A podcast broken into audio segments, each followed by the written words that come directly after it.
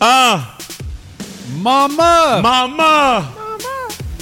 We made it.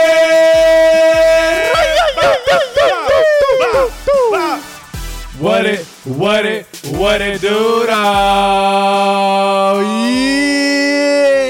Oh, fucking we. Just to let y'all know, I'm gonna let Joe start this shit. Actually, finish it because I just started this but Nushi Gucci's in the building. We got a Gucci do rag on. Shout out to Keo. Gucci. Shout out. Gucci.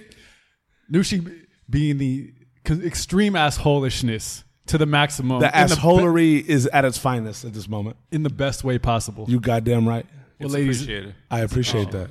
it's vibe. I appreciate that you appreciate it. And we own. And we here. ladies and gentlemen, Ah. we got a guest here today. My brother, my comrade, my dear friend. Yeah, we're friends. We're You good got friends. really Caucasian there, Yeah, and you I know what? I got to throw it in there. I got to throw it in guys. there. Yes. Just so you know. Yes. Uh, we got Matt Siegel in the building, ladies That and gentlemen. motherfucker Siegel in the building. Hello, guys. What it Honored do, to be baby? here, for real. It's a damn pleasure to have you here, bro. No, hundred percent. And we talked about this. Um, you know, you're one of those people who we've known for a long time. You and I have been friends for a really long time, and have seen the evolution of from matter to just matter to back to matter Uh, to Matt Siegel. And it's hello. been- and it's been a beautiful thing. The reincarnations. the reincarnations one after another. And recently, when we've been talking, I mean, your story is incredible, and uh, me seeing it and being a part of it along that way as you move through these different avenues in these different parts of your life, and as your trajectory continues to to go up. I'm happy you're here, and, and uh, we're capturing that moment, my man. Yeah, thank you. I'm happy to be here. I mean, I remember chatting with you like when I was still in New York about like what was going on and all these changes. Because yeah, I mean, I've known you a long time, man. Yeah, Long dude. time. How long You- y'all known each other? Me, I mean, Ten, over ten years. yeah. We've Pro- probably, been- like a, probably solid been- decade. We've been making music. We started making music together for ten years. Yeah. Yeah. And we have a rule that see, motherfuckers are gonna know. Uh, let them know. First off, we have a rule that anytime him and I link up to make music, if we're not laughing the entire time, fuck, fucking sessions canceled. I feel that. We got to be like busting up, dying laughing I respect that. the entire That's time. how you know you're making great music. That's a high great bar. art. Period. That's a high bar to set yeah, too. yeah, yeah. yeah. Have y'all ever canceled a session? no. No. Okay. No. Good. No, no, no. Good for both it of you. never And we there. did some. I mean, do you remember that real bad, that real bad like electro Oh pop God. remix that we did? We've done some really terrible music. Like we've actually even produced. So here's a, here's a quick story before we get into your story. Oh yeah, that's what I. Was hoping. We're just gonna turn this on its head. This is gonna be the Roush story. we uh there was this uh this singer and she wanted us to make a beat for her um an aspiring singer but it was terrible what she wanted was awful and she wanted this like electro pop beat but not even in a cool way like cheesed out style. And we're like all right that's what she wants. That's what she gets and just the entire time as we're making it, it was just like such a clown session, and she loved it. And it turned out to be oh like, God, they love like such a like if you're gonna put the cheesy electro banger vibe in there, this was at the top. Yeah. Wow. It was Like, like, if it was on the Disney Channel, they'd be like, "Nah, that's too soft." wow. Really? yeah, we hit it there. That's fucking wild. but anyway, we'll get there too. We farted on the track. Remember? Shut the fuck up. It's hidden. It's hidden in the track. Stop that. It's, Stop it's that. literally it out there. We farted. I fucking love that. that was a that's that's been a secret for five years. That's the greatest thing I've ever heard. Single handedly. As I've heard it being said, that's mama talk. no, now y'all know. Look how red this dude is getting. because it's so real. Like we straight up, it's it's hidden in the track. what the fuck? I'm glad that's how we're starting this podcast. Yo, fuck, y'all oh. both farted on the track? It was we picked the best one and placed that in under like a. Kick But drum. honestly, I'm here to talk about how seriously I take my art, guys.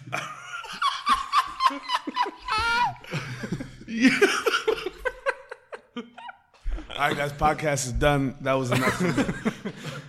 Uh, and most people probably won't even listen to the whole I'm just thing. I'm just mentally bye. mentally going back to that moment of like how we were crying as that was happening, and we just let it be, and it was still fire. Dude, at that time, I had I was like this beautiful, massive, ridiculous studio in Santa Monica Oh, with Adam, so nice. and we made that track at my house Yeah, I feel you. I feel you. because we could. It was very close to home, as we could tell. Cats were really comfortable. Oh my god, it was it was amazing. Yeah, it was great. Now talking about home, man. Let's uh let's take it back, man. Um, let's start from the beginning. You know, growing up, your fellow Angeleno Yeah, from birth, yeah, and specifically Beverly Hills. yeah, Now, what's interesting about Beverly Hills is that, you know, most people throughout the world see only one side of Beverly Hills. And usually the side they see in, in movies or 90210 or uh, the glam rich lifestyle, basically anything like north of Sunset. But that's how they picture all of Beverly Hills. Yeah. But being from there, talk about starting out as a kid growing up and, and what that was like in the in the early stages. yeah. Sure. So, I was born in St. John's in Santa Monica. My parents were living in Sherman Oaks at the time. Uh, we moved to we moved to Beverly Hills uh, when I was three. And the house that I grew up in is the same house my dad grew up in. Wild. Insane. Yeah. I had no clue. Yeah. Holy fuck. So I mean, my dad grew up kind of bounced all around Los Angeles. My dad, I'm so not only am I from Los Angeles, my dad's from Los Angeles. Like we're like from here. And that's and that's actually super rare. See, my parents aren't even from here. So it's like to get a double generation at your stage is super rare, I think. Yeah. Yeah. Um. So yeah, I mean, we can get into my dad's story later, but yeah. So growing up in, I for all intents and purposes, I grew up in Beverly Hills Yeah. my whole life, right? Um, and when you're growing up as a kid, like you don't know any better. I just like, you know, I've listened to a lot of your shows, and I think different than a lot of the guests on your shows, like. I didn't have that hard of an upbringing. I'm not going to front like Word. I was from the hood. Yeah. like I grew up like you know west of Robertson. Like, yeah. you You, know, were, like, you were born into possibility. yeah, exactly. We weren't rich. Yeah. I didn't want for anything. Yeah. I, I, I didn't. We didn't struggle. Yeah. You know, and you know, I think that in itself we can get to like leads to, for lack of a better word, the possibility, Yeah. right? But then a lot of that also comes from from my parents, which we can talk about. Um, but growing up in Beverly Hills, and, and until you start to get older and, and formulate thoughts on your own and, and think about the what we were actually talking about before this all started is like Yeah. that perspective, right? Yeah. And the way that people that you think that people see you Yeah. right?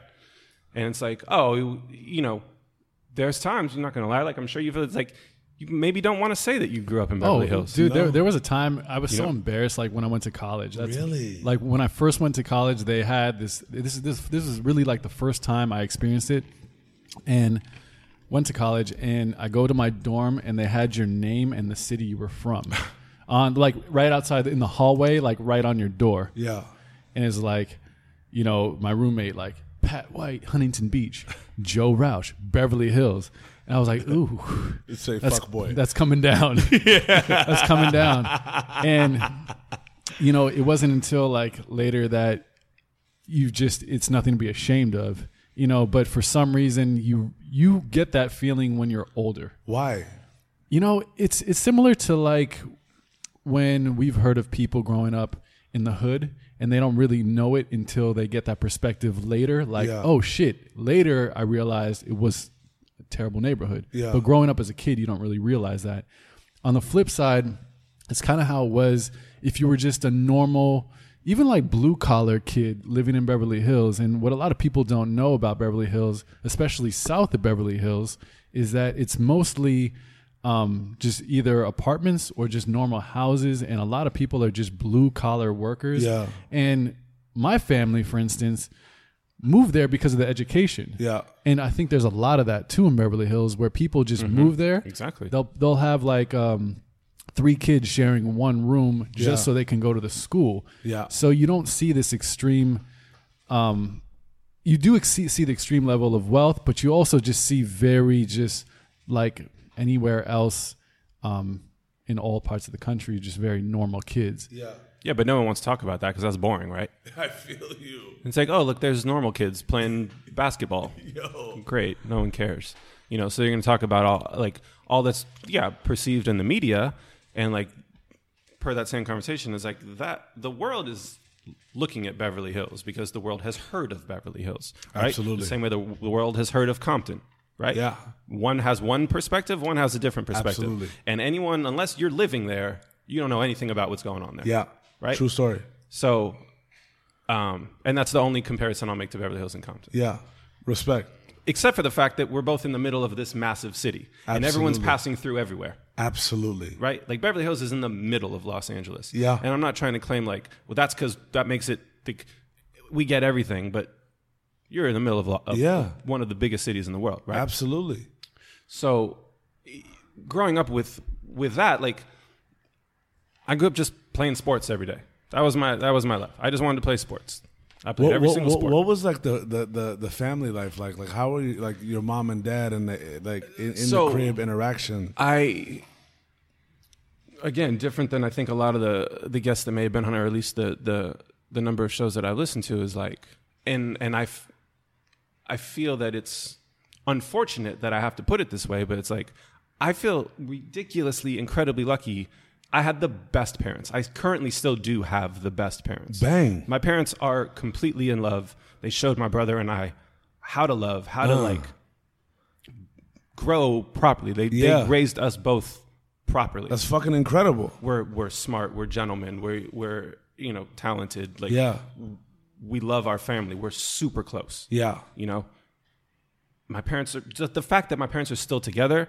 Unfortunately, is something super rare, and I feel Absolutely I feel is. really like lucky that I had that. One know? and, trillion and your parents are just beautiful people like the nicest people Mm. that's that's the other part of it too is like just you like i mean your dad is is amazing and your mom i mean it's just like they are just the nicest warm welcoming people to everyone instantly Mm. um and that and, and like you said it's unfortunate because that that has to kind of be a rare thing sometimes Yeah, it, it, it's um, like, thank you, and I, I appreciate that statement, and I feel the same way. Like Yeah. I feel so lucky, and that goes into allowing me to then later in life be go on and just like be artistic. I want to just go like be an artist, you know, and having that support system Yeah. from your family, just being like, okay, we we support you in in not necessarily a, a monetary sense, but Yeah. sort of just like We're a spiritual sense. We're Yeah, here for you. we're We- here for you. can, As parents- you can do anything that Yes. you want, right? Yes. We all, that's what any parent And for a lot want of for their parents, children. that that concept is hard because at the end of the day, you, you'll never know what being a parent's like until you're a parent, right? There's no fucking hand like there's all these books. There's no handbook for the shit. But even the parents that like are always there for their kids, but when it comes time to that career choice, like some of them may be iffy because it's like parents just want their kids to be independent and happy. And a lot of the creative paths that some of us like choose to take don't end up there at all. Like the ones that whether they're working and they're happy or whether they reach superstardom, it's an anomaly. You know what I mean? And and and for parents, I feel like it's like a big guard for them to be like, no, don't go down there, or it becomes a big thing. Mm-hmm. But with that being said, were your parents in the creative world as well? No. So my mom ran one of the largest non-for-profit vocational services in in LA County. Got it. JVS for close to 40 years. She actually just Wow. retired last year. Mama, Shout out. Ma- Enjoy my that- mama Mom- made it. My mama made it. Enjoy that retirement, Ma. you Um, made it. She's eh, one of the most incredible women on planet Earth. Um, and of course, everyone's going to say that about their mom, but she Yeah. like literally dedicated her life to just she just helped people. just literally helps people just helps people. That's get her- jobs That's fucking incredible. plus i mean that's just like such a basic way of it's saying the it most but it's, basic way that I That's can the put it. function. yeah Yeah. Um, but dedicated her life to that. Like that's just that's, again going back to the type of person you Yeah. have to be. It's like that's what you your life mission is, and that's what you make, and that's what Mm. you dedicate your life to is giving, you know, Yeah. and helping. and then my dad, I mean, we, in his own way, my dad is super artistic in his own way. But for a career, my dad, like before he moved to the house where he grew up, and he kind of, like I said, bounced around all around Los Angeles and spent a fair amount of time um, by the beach. Yeah. and just wanted to be in the ocean. Word. Grew up in Southern California kid, growing up in like the 50s and 60s, and you just want to go surf. you know? Yeah. Um, and so he took that into his career, and he he ran the fish department at the Natural History Museum in downtown. Wild. So my dad was a marine biologist, essentially, technically an ichthyologist, but like every kid grows up says, "Well, I want to be a marine biologist." That's what my dad did. That's fucking epic. Yeah, just like loves fish. That's what he does. Just loves fish. He just loves the ocean. Lit. yeah, That's lit as fuck. yeah, it's amazing. Yeah, he just wants to be by the ocean. Wild. So why not, right? Yeah. And he didn't make a ton of money. Like, let's, I'll be super real. Like, my mom was the breadwinner. Yeah. You know, my dad was the coach. He like ha- he didn't. He hmm. took a job where he didn't have to be at work hundred hours a week, And he could he could spend dad. time with with my brother and I. Yeah. And he could be dad. And he coached every single one of our teams. Every team. He was at every game. Wow. He cooked dinner every night. He taught Steve and I how to cook. Steve's my brother. Yeah. you know and i think that's where both he and i got it from a young age like i love to cook and that came from my dad showing us how to cook Wow. because he was able to be around to do that because he made that a priority in his life yeah. He's like i don't care And I, him and your about- mom had that understanding. was that Like, That, understanding. was that that, love that that. synergy there. yeah and that didn't seem weird it Yeah. shouldn't be weird No. right like that's what we're all still fighting for right for like some sort of equality yeah. like it doesn't have to be why like what The roles don't need to be. there, there isn't such a yeah It's a unit, not Right. Like Yeah, yeah apartments. yeah very so true. So I got to see that. My dad loves gardening. He'd be like out in the back, just like playing with planting roses. It's wild because you know, like, you making speaking- chicken. Like You speaking of your dad, it's very Hanging out in similar. the water. It's very similar to that dynamic because my mom was a breadwinner. My dad was like Zen master. You know what I'm saying? Like loving dude, cook crazy, gardens now. You know what I mean? Like super calm. My mom's a fireball, but like, what what what were kind of your your your passions and and I mean. You, so it, it seems that you just grew up in a household that it, uh, things were just it, you were you just always encouraged to to get after it to find what you you enjoyed like what was that I mean, so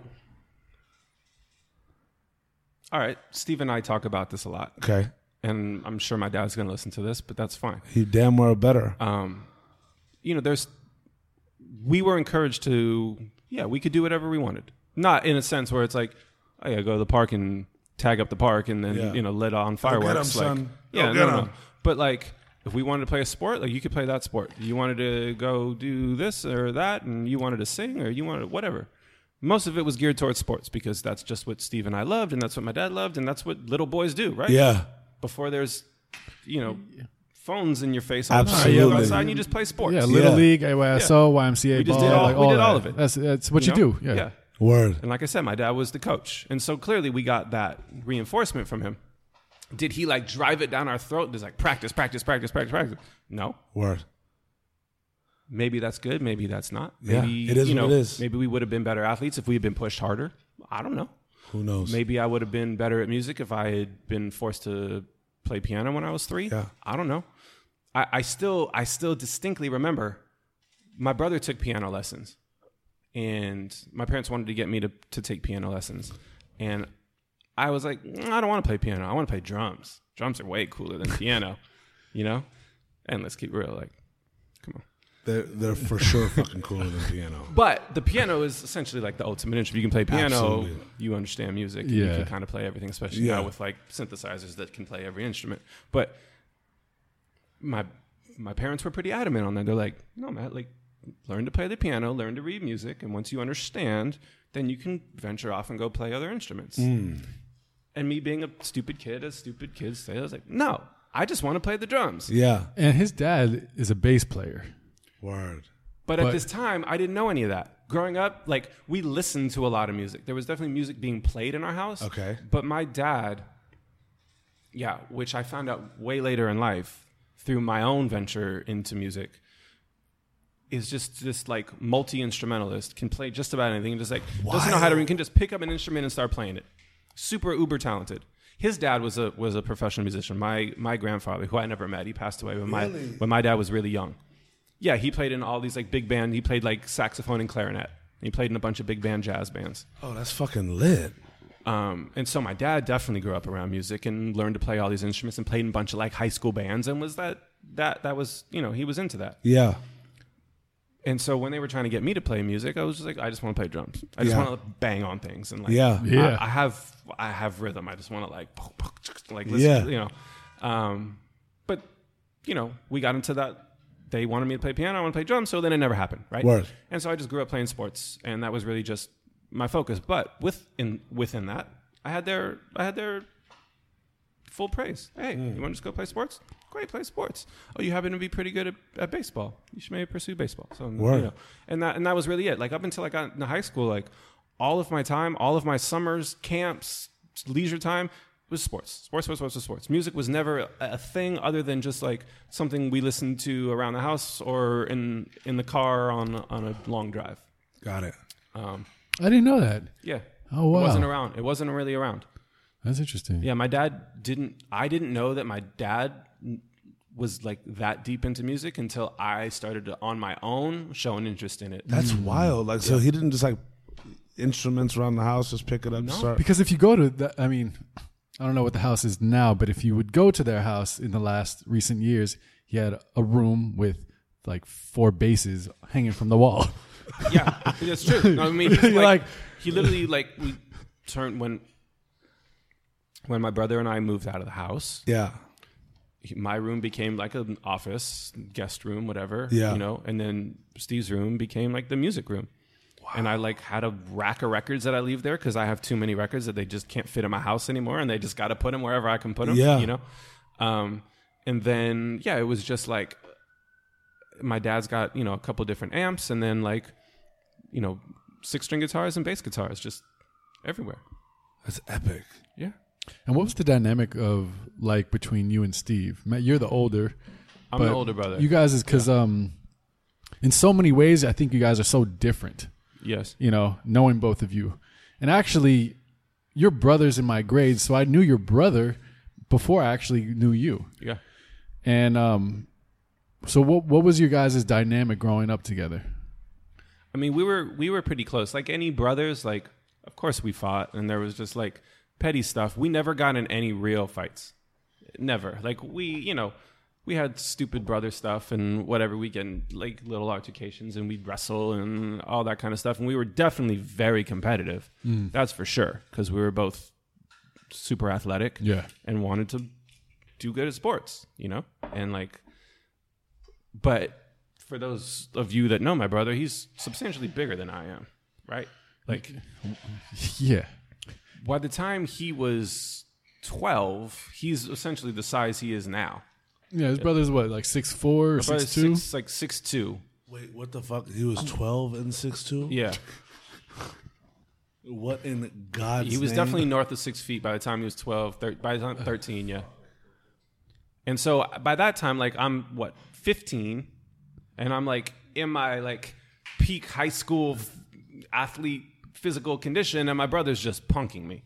And from that point on, from 12 until the rest of history, you know, Steve's going to be better than me at sports, and that's just what it's going to be, right? Just from size. And at a fif- as a 15 year old kid, you fucking hate that. Fuck. Right? He's all of a sudden bigger, faster, stronger, everything. You know? And it's the big brother. It's like, oh, well, shit. You know, I, I used to I used to be able to at least run faster. Like, I was always really fast. But then once Steve started really training and going on to play, my my brother played football at UCLA. So once you go into a program like that, I mean, come on, I'm, it's over. Yeah, you're just, like, machine. supersized. He's a machine. yeah. Um, so yeah, I mean, the dynamic between us was we were we were brothers. You know, we were we were close. We never got in like really big fights, but we were competitive. Like, Yeah. and and I think it was in the best way. But I will tell you, when I moved away, so my freshman year of college, I left and went to University of Arizona. Why? I have no fucking idea. I just wanted to like leave Los Angeles. I was just ready to get out of LA. I didn't know anything about that school. I never visited the campus. I was just like, oh, this is somewhere that's like far far enough away. Like I'm just gonna go there. I just don't want to be here anymore. Like I, I'd grown up playing baseball my whole life and all these other sports, and I was a decent baseball player in high school. I had a really good junior year. My senior year, it kind of fell off. I had offers to like go play at like smaller D three schools around Southern California. Oh, really? I didn't know. And like I could have made that happen, and it was like, hmm. yeah, but like for what?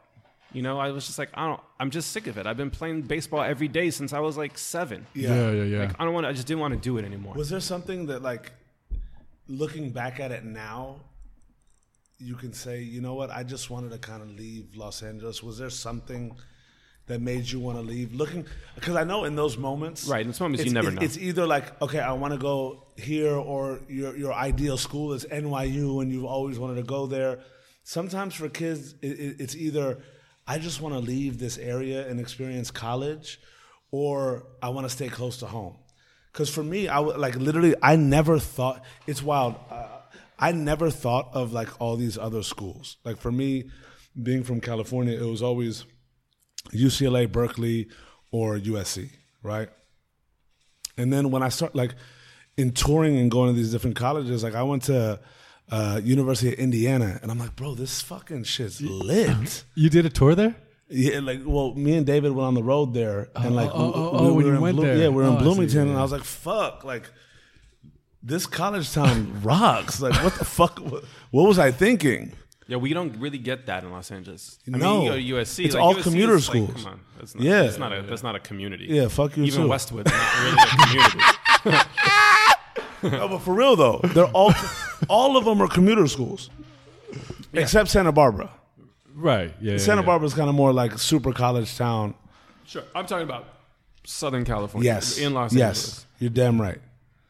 Yeah, like that. You're not. Yeah, that's not. It's not like that. No, You know? not at all. Um, but so I, honestly, like, I, I have thought about it, and I I look back at that time in my life. Yeah, There wasn't like a. I'll be real up front. I w- I didn't get the best grades in school. word. I'm not an idiot. I'm not a genius. I just didn't get great grades. I wasn't good at taking tests. Yeah. Let's call it what it is. Yeah, And so I didn't necessarily have an opportunity to go to Cal Berkeley, right? I didn't even bother applying. Like Got that it. wasn't that wasn't in the cards. yeah, So I just I just knew that I just there was something I, I honestly don't know Mm-hmm. what it was. I just knew I needed to leave, and maybe that goes on to me wanting to go move to New York and like do these other things and just and you know travel. You just felt like tour. there was something I you had to wanted do. go. Yeah. I just needed to go, and I love Los Angeles. Yeah. I love it. This Die- die hard. amazing. Yeah. Like, you know, but I, I needed, I, I wanted perspective. You gotta Got have perspective. I don't thi- Absolutely. I, I think that's really what it is. At the Yeah. time, I didn't really realize that it's like I need to broaden my horizons. But And you now could be back on it, Yeah, like, you could be in a really huge bubble here in LA. absolutely, even, worst. like- absolutely, It's the you worst. You- you- especially you Los hit it. Angeles. it gets Totally. really monotonous very very fast you know it- when LA's your home I tell this to people all the time like oh what's it like growing up in LA I'm like it's probably the exact same like how it's pretty much anywhere. After a while you kind of get over a lot of the stuff and it's just it's like what what's LA it's my family it's my work it's my friends Yeah. just like any it other all of s- a sudden yeah. like this. yeah, it's just like Yeah. any other Routine, city. routine, routine. Yeah, I got to go to the supermarket the same Yeah. way you do. Like it's just it's, Yeah. it's the same. I got my shit. cleaners. I got Yeah. my market. I Yeah. got my gym. I- it's- Yeah. And then and then a place like uh, Arizona or when I went to Santa Cruz, like I was like, oh, this is different. Like Yeah, people do things differently here. yeah. absolutely. And it's just a whole bunch of new people that you don't know. You can go just be whoever you want. Yes. right? You can just like, I'll do anything. Like, What was- I'm anyone. Yeah. I feel that. And when you're 17 years old, it's like, oh yeah, I can go. dig that. I can go just do some, be different. Like I don't want to just be Matt Siegler grew up playing baseball on the pier. Like Yeah, you know? that And everybody maybe in the not city it, what it was at the time. I didn't know that, but Yeah. maybe that's. It was just like I needed something fresh. Word. How was that experience for you? Arizona was a strange experience, but that Well, go deeper into that. Like fuck so in in that in the wanting to gain perspective. Okay. if I hadn't gone to Arizona, my whole, my whole life would be different. One trillion. Going to percent. Arizona completely changed my whole life in the most unbelievable way.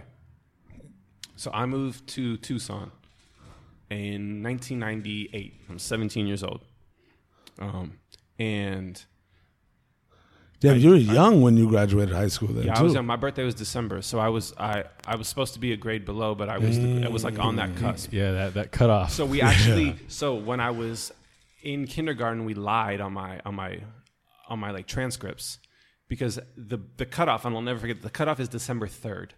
My Okay. birthday so if you're born before December third, you're Okay. in the higher grade. If you're born after December third, you're in the lower. That's where it yeah, cuts it because that's when you go on like winter break. And that's yeah, when they like yeah. my birthday is December 16th. On those transcripts, my parents omitted the 6th and said that my birthday was December 1st Wild. so that I could be in the higher grade. oh, that's So wild. I was I was always the youngest in my grade, always. Can you imagine if they didn't do that? Your life would be completely different.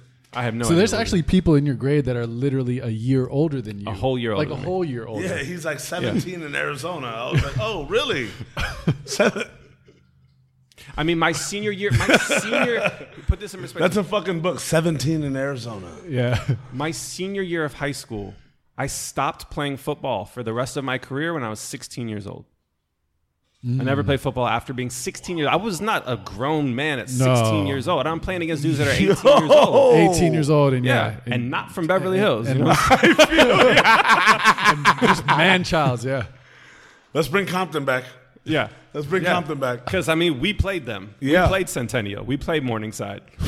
Dorsey. Those those dudes are not playing around. No, Yeah, they're going to college on scholarship. yeah. Yeah.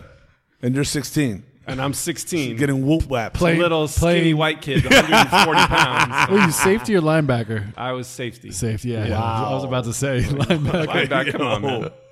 Our team wasn't that bad. I mean, they might be that bad now. Yeah. I said it. I said it. I said it. What What was Arizona like for you?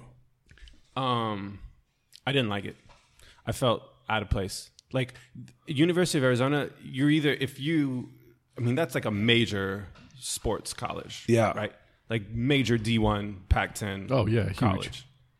If you're not playing sports or in a fraternity, it's like a massive fraternity there. If you're not doing one of those two things, You're an outsider. You're the you're doing minority for anything. sure. You're not doing anything. So you you're in the middle of the desert. so with did nothing you not do. want to join? Oh wow. I What- just never what, what was- was it like? Because I, I want to. Because look, like we we go through this as kids, right? Like join a frat, don't join a frat. This, that, just the never other. wanted to do it. It just Got seemed it. like in my but mind, you also those knew guys that were not by super- not doing it, you super were like douchey. completely on the outside. Then in I the guess desert. after after that, I was just like, oh, okay, I, I got nothing to really do. So, oh, these days are smoking pot. That's cool. Like, Word. sorry, mom and dad, but like, Yeah. that was a lot of what Arizona was, and I knew that. I knew that when I was there. Did you know people there? I didn't know anybody. So you're just there in the middle of the desert alone. in the middle of the desert alone with my roommate who was fucking weird. And I didn't like him at all. But but my like I was just like this is the what am I fucking doing here? Now you know. I know you're listening. Now you know. You know, you're weird, dude. You're weird. like weird's fine. I'm weird, but like that dude was out there. Wild. Um, and it's just like that. So that's the first time it's like I have to now share this tiny little space with this dude that I don't know and I really don't like. Yeah. Okay, that's fine. And the way that the dorms were set up there was it was sort of like a suite. So it was like two people in one room and then like a little bathroom and then two people in another room. So Yeah. like four people sharing a bathroom. Okay. My suite mate uh, was a guy named John from New Orleans, and he and I like instantly hit it off. John and I became really close friends. The reason why Arizona was such a turning point in my life was John. So I started Arizona in what after this, so like September or October. That Christmas for for Christmas, John got a set of turntables Ooh. from his mom, and so he he moved off campus. I don't know where the money came from. I, I didn't ask. Yeah. I didn't care. Yeah. He moved off campus into this little apartment on like right off Speedway, which is like the main street in Tucson. Mm. And he had like a bed and some decks. And he was like, "Yo, you want to like?" He's like, we were both super into like underground. You know, this is like late '90s. Like rave culture is like big at that time, Word. right? It really Yeah. was. That's when it was like starting to hit in, Straight up. in the U.S. after it was in in you know in Europe. Yeah. And so we were like both really into that, like deep into drum and bass, deep into underground hip hop. and like he he was like we were really vibing on that kind of music.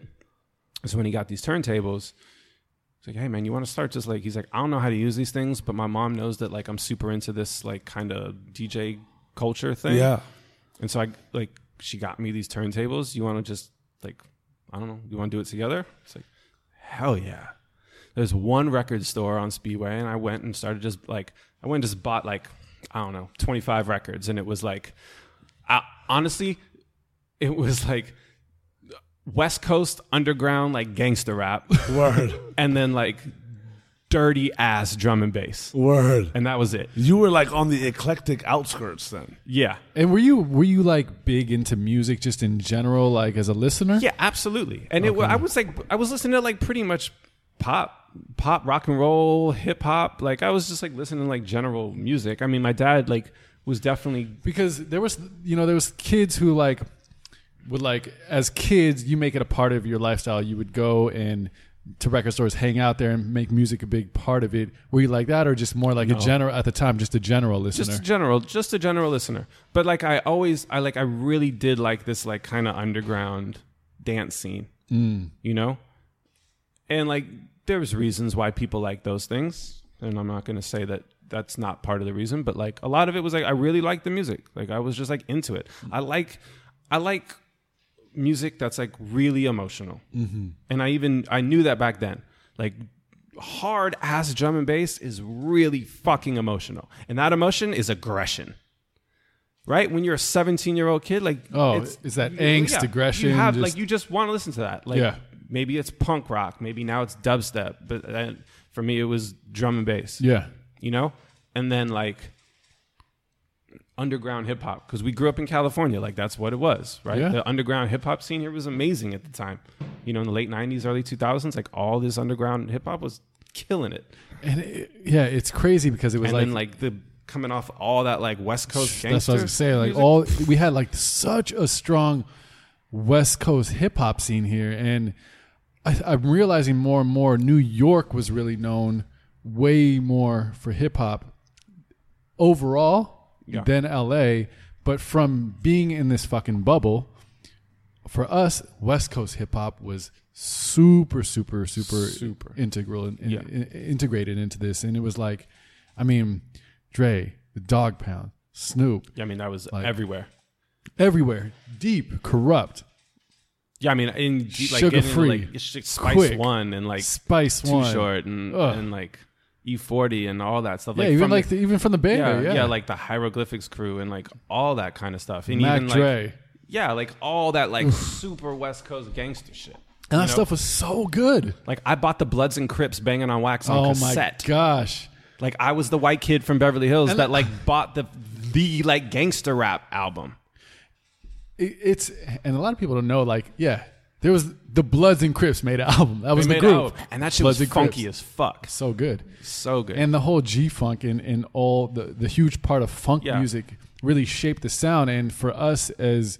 you know, white kids from Beverly Hills, it still spoke to us in that way. And it wasn't like I, I never felt personally like it was a glorified thing. It just what was going on. It was the sound of the city, and it was everywhere. And it was what you identified with, mm-hmm. You know, as a kid growing up in the city, where you experienced the riots, you experienced um, that gang influence here, even living in the area of Beverly Hills, it was still an influence. Um, and like you said, it was crossing through. It, it was in Santa Monica, in East LA, in, you know, on Sunset. When Sunset used to be cruising, like during high school, Sunset was all about cruising. Tons of lowriders. That was the, the big thing until they put that, um, the, the no cruise zone yep and that was an actual thing very actual thing. And um, so, like the influence of it, Yeah, and that's coming off the heels of like the movie that everyone's now seen of like you know the the NWA movie, and like that's like after all that had just split up. Cube's doing his thing, and Dre's just started working the death row, and like Pac is popping, and like it's like the heyday for West Coast, yeah, you know, hip hop. no, it, it was huge, and um, and that's just like an interesting perspective, and also just perception of it didn't kind of matter where you lived or where you're from, you you felt that, and it Yeah. was it was still a part and, and still very important to uh, what it meant to grow up as a kid in LA. Um, now taking that, going back from that Sure. tangent and going back to Arizona, To Arizona, yeah. so you see these turntables. What's what's your instinct? What's your feeling? I just started like, well, I remember John and I went to this record store, and I wish I could remember what the name of it was, but uh, but I don't. It might have just been called Speedway Record. It was like on Speedway. It was like the only record store in Tucson. In Tucson, there's nothing there, man. There's nothing there. And maybe it's different now. I haven't been there since 1999, but I don't really have any desire to go back. Not a negative. It wasn't a bad place. I just I don't need to go there. Um, but yeah, John just he would he bought a stack of records. I bought a stack of records, and we just started fucking around. We didn't know anything. There wasn't YouTube. There wasn't Scratch Academy. Like there was no way to learn how to DJ other than like I mean you know, Qbert had was like doing his thing and like there was like some sort of tutorials, but that wasn't like a real thing. Like he was putting out weird Sugar Fragger videos, and it was just like some weird geeky turntablist nerdcore, you know Yeah, and we just I just started messing around with it. I didn't know what I was supposed to even do. You know, you pick up a guitar and it's like, okay, one hand does this and one hand strums, and it's like, oh, okay, that's how I can. Oh, that's a chord. You know, it's like there. That's not even a thing. Totally. There's no sheet music. There's nothing. no. And this was like even during the time of uh wow, it's getting windy here. Yeah, man. this is during the time, or was this before where you had like Qbert in the Invisible Stra- Scratch? I mean, those guys. That was like r- when those guys were like really starting to become a thing. Like they definitely existed. So the DJ, The Beat Junkies and ISP and X Men and like all that. Like yeah, it became that that scratch culture yeah. was was just starting out during this time. Yeah, that was like so at that time, like that was before hip hop even existed at raves. A, a quote unquote rave party Oh, yeah. was just like dance music. They didn't have hip hop there. There was like the hardcore room, the happy hardcore. There was like the techno room, and then there was the like drum and bass room. yeah, And then starting in like the early 2000s, hip hop started to become a part of that. And then it was like showing off all of these like quote unquote hip hop DJs who could who could juggle and scratch and do all this kind of stuff. And that that whole scene was like really starting to like take off. Late Yeah. 90s, early 2000s. And I got really into that. Learned like scratching and beat juggling and, and that whole scene because that just sort of came out of hip hop. and it's so interesting to think. You know, it's for us. It sounds just um normal. That's like what you do as a DJ. But now, like even to think about what the definition of a DJ is now, and it's not like, oh my god, I, I don't want to talk about that. Yeah, but I'm saying talk about that. it's not like I'm one to say like okay, real DJ and this that, but it's just like the if you understand the term DJing, what the time you were doing it, there was just a different. It was like a different style of music, right? Yeah, it's totally. just like that's just what it was, and um, and it developed into an art. You know, Yeah. I mean, you know, I've I've heard people talk about it the same way that people talk about emceeing, where it was just like this thing that people did because they were wanted to be artistic and like express themselves, and then all of a sudden it became this sort of thing, and Yeah. then the MC is like everything, right? yeah, And you could say the same thing happened for DJing, where it's like this sort of art form, and you can it's a positive or it's a negative, however you want to look at it, and it's just like people doing it because they really love it and they want to express themselves and they want to they want to show off the records that they have that no one else has. Yeah. and that was really a big thing at the time. It So was like, that- oh, I got that shit on vinyl. yeah. Damn, what is that? Oh, I'm not. You can. You don't even know what that is. That's You a, that's a part of the culture, though. Is That's it part of the culture. It's like I got that. Now, now I got that means nothing. There's it doesn't mean anything. Everyone has everything, right? Music's free. Come on. A- access has changed that. Yeah, yeah. And there's definitely a, a a group of people who have now reverted back to going like all the way back to that, where it's like only play records, only do this. But that's such a even more of a subculture now. Yeah, And like, this isn't me talking about how like the DJ world is changed. Like, the DJ world's amazing. People can get paid six figures for one night insane. to play other people's music. That's crazy, man. That's crazy. But the like deep, true art form is what inspired me to get mm. into it, and that's what like because I didn't know any better. I was just like, all this music seems awesome. I want to have access to it. I want to touch it. There's something so beautiful and tangible about a record, which is why I started collecting records. It's weird that you didn't discover that earlier. Almost, it's like It wasn't just wasn't around. I was too honestly. I was too busy just playing sports. I just play sports, sports, sports, sports, and I was happy doing it. I love sports. I still play sports.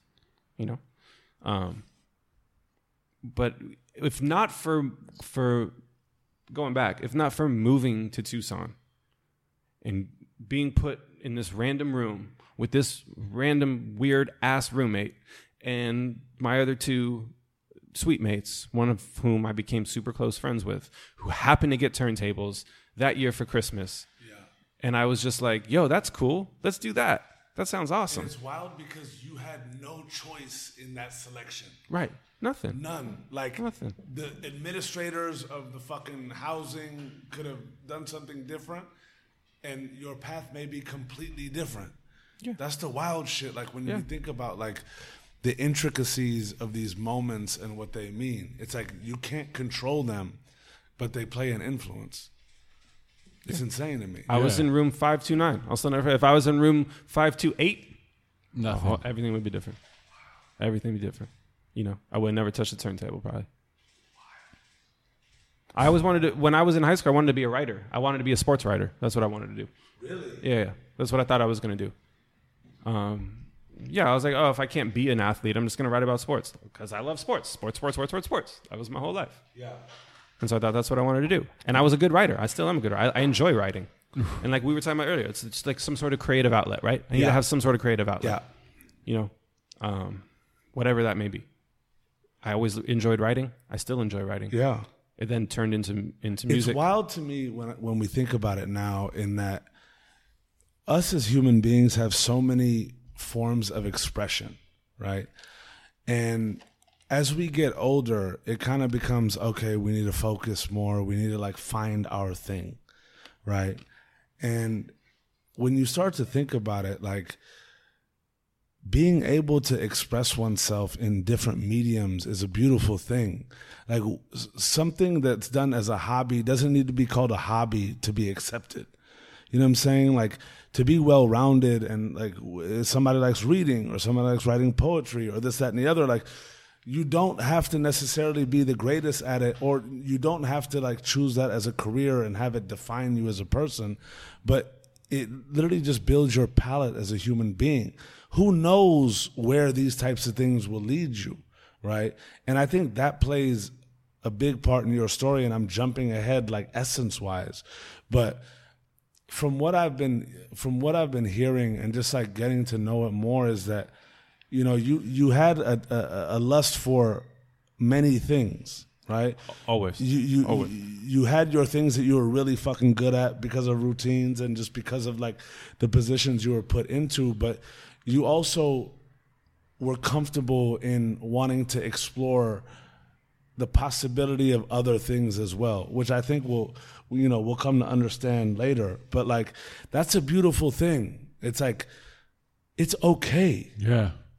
because even when we get into like our careers like a lot of uh, like betty spoke about self-worth with men right and i think that ties into self-worth with anybody right in in that we're we- we're kind of bound to the restrictions of how we see other people seeing us Yeah. right and i feel like a lot of people especially when we start having career talk it's wild to see when you when you look at it objectively is people talk about their careers as if it's the definition of who they are right?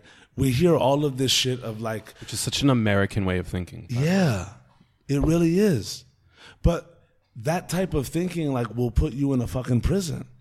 It did for me for the longest time Yeah. it does for a lot of people but it's like it's crazy because like we know that we're human beings and we're individuals, right? But like where does that like it gets murky when we start going down a career path and we're like this is what defines me. When people ask me what I do, I got to be comfortable saying this is what I do, this is who I am. You're going to know me right away. Yeah. No. Yeah. There's so much more depth and complexity mm. to us as human beings. You know what I'm saying? And I feel like uh, I love talking about this type of thing because, especially for the youth, it's like, look, like be comfortable being uncomfortable. Be comfortable being uncertain. It's hard, It's man. it's So we it's talked really about it. It's that it's word fear, man. It, it is. It, it's really hard, but you know, it's wild when like you know, for me, I, I really think of it like you know, rock bottom really helped me realize that, and I almost didn't get the chance to. You know what I'm saying? But like, imagine if it wasn't rock bottom that allowed you to be able to be free to explore. It's like rock bottom. That's was the exactly what I'm talking about. Yeah. Where it's like different. Like when you made that point earlier, and like I said, listen to other things. It's like I didn't do that, and that might sound boring to listeners. Like I don't have this like rags to riches story. I was supported. I, You- my no, but- parents, no, my but- parents loved no, me but and you- were like, "Hey, no, but you know go what? do this." You have a story. Nobody's story is the same. Of course. There are people that grow up in infinite poverty that either excel or fail or hit a medium, right? There are people that grow up in extreme riches that either fail miserably or, or, or bound by addiction or like feel a chip on their shoulder because they, they came up in wealth and want to do more. There are people that grow up dirt poor that just want to ascend. You know what I'm saying? Like, nobody is the same. Everybody's story is special amongst their own world because at the end of the day, we're creating our worlds, man. Like growing up in a household where two parents love one another and two parents like are very supportive of the children and we we know that they're dedicating their lives towards us and, and are willing to give us everything at our exactly. disposal. That's that's not something to be like, well, you know, other people didn't have that. That's special in and of itself. And, Yeah, and and I'm think- not apologizing for that. Yeah. No, and to think about it too, if you think like a lot of our guests that have come on this show will provide that for their children. You damn right. And they and it's not something that's why it's like you don't have to be ashamed just because you don't have like a rags to riches story. Mm-hmm. You have a story. Everybody has a fucking story. Yeah, And, and that's what I'm saying. I'm not saying I'm not I'm not saying I'm ashamed of my story. I'm Yeah. just saying No, yeah. I'm, I'm I'm hoping that I can shed light. That's like, hey, this can be your reality. Straight You know, up. My parents did what we're all trying to do. What Straight everyone up. else is trying to do. They did it. Yeah. You know, they raised two great kids. Yeah. You know, and we're and we're aware of that. We're aware of what they did. Absolutely. And that doesn't ha- that doesn't come until you're until you're grown. Yes. You realize that Absolutely. when you're a little kid, and just like, oh, there's mom, there's dad. Yeah. You know, hopefully, right? Hopefully, Yeah. there's mom, there's dad. Absolutely. yeah. You dig what I'm saying? you dig.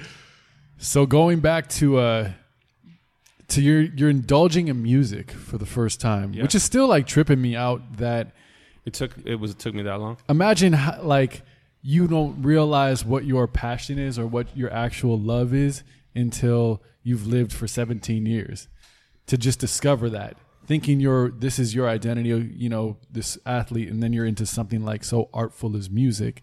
And music has that ability to just touch people and and connect in that way. But for you it was more than just the music. You're, it's the whole culture now. And it becomes a different side of you that's opening up. Take us through that being in arizona and alone you're not in a frat you're not an athlete but now you have music did you start to belong in a certain sense there Yeah, I think so. And I mean, I had you know, like three friends in Arizona. You know, I didn't have like a bunch of friends that I paid for to like be my brothers, and then like Yeah. a bunch of girls that are gonna like sleep with me because I'm like friends with these dudes, and we get them drunk. And Yeah. that was my mentality of like what a frat was, and I was like, I don't, I don't, I don't need a, I'm not paying for that. Yeah. you know. Um, but then yeah, I just like dove headfirst into music, and I like wanted to just consume. I just wanted to like eat all of it. All right, I wanted to learn everything. I wanted to, and like Why you know, do why do you think that was? I, I just I fell in love with it. I Word. just totally fell in love with it. Word. I just got it. Like Yeah. I said, it, like I touched the turntable and it made sense. I just got it. Mm. Like it probably took me, I don't know, a couple months to like actually mix a record. You know, where now a kid can mix a record. He's like 11 years old. and like doing, you know, behind the back juggles and shit. Like, you know, like it took me a couple months. And like I've taught at a DJ school. I teach kids how to do this shit in like three weeks. Like if you're not doing it, if you don't graduate after six weeks and you're not mixing records perfectly, like you didn't fail. I failed. For real. you know. Yeah. Yeah. Um, so I I think I just I I like I needed something to do. I needed something to do right, and I just I I loved it. I I loved being part of this like subculture that like one, it was like cool, Yeah. but two, I just got to like that's what I wanted to learn. Like I said, it wasn't awesome in school because I wasn't interested in learning about that. Mm. Like going to history class wasn't that like I didn't care about it. But then learning about history through music and then now through spirits and all this stuff, like when you drink a glass of wine, like that's a geography and history in that mm-hmm. glass. And so now, you know, that started me on the path to like really wanting to like, understand, like, okay, getting a hip hop record and then like reading the credits, like who produced this? Oh, contains a sample of what's that? What's a sample of?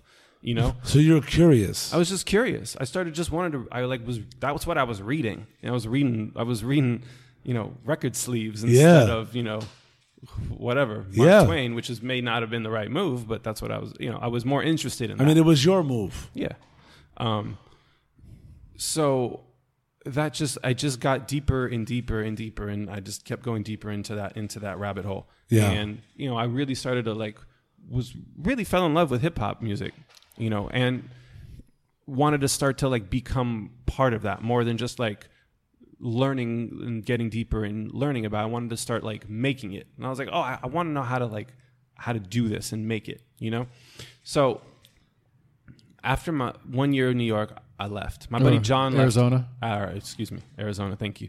Um, one year at U of A was gone. It was more than enough. I couldn't. My buddy Word. John left after one semester. Oh wow, He was gone. He couldn't take it, and we were in the same. We was like, this place sucks. Wild. Yeah. Um, and so I, I finished the year, came back to Los Angeles, and really missed playing baseball. Like really missed it.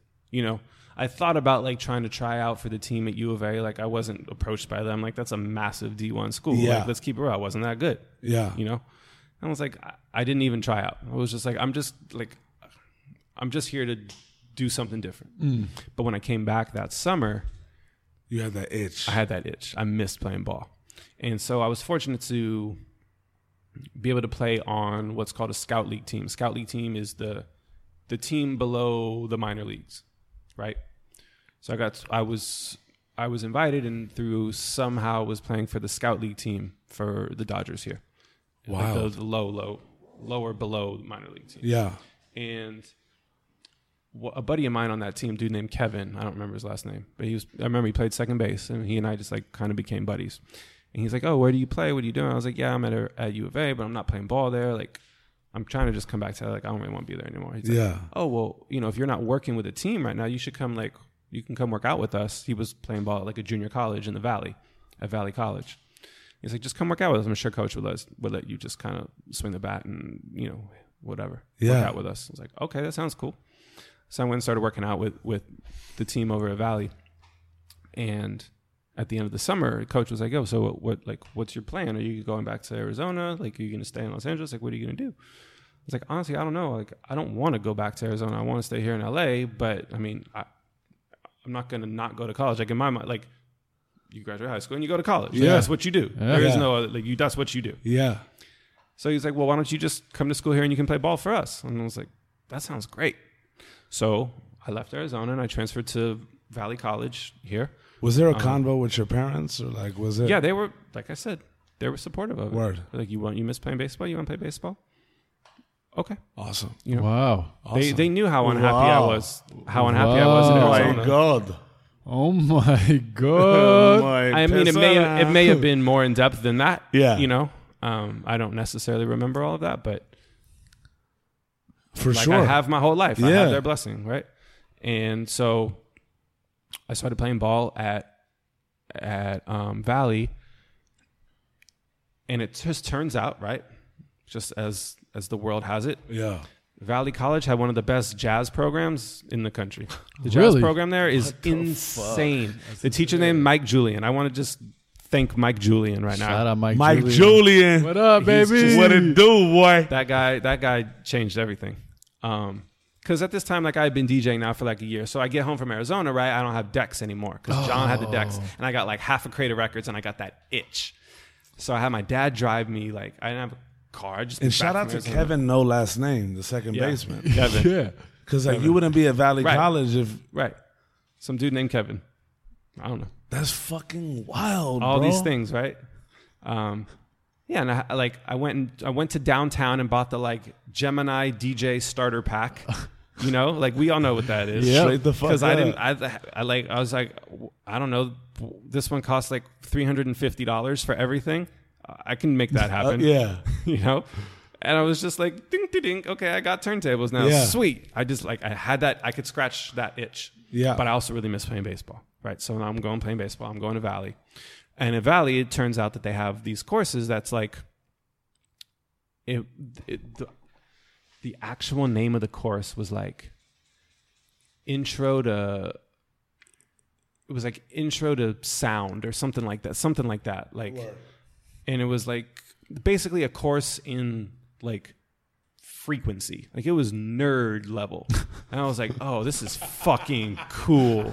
Like i totally nerded out on that. It was like sound reinforcement sound development Yeah. something sound something. Yeah. and it was like how because it was like all based around jazz and it was like how do you position microphones to record like a jazz ensemble to properly record them in like a large space?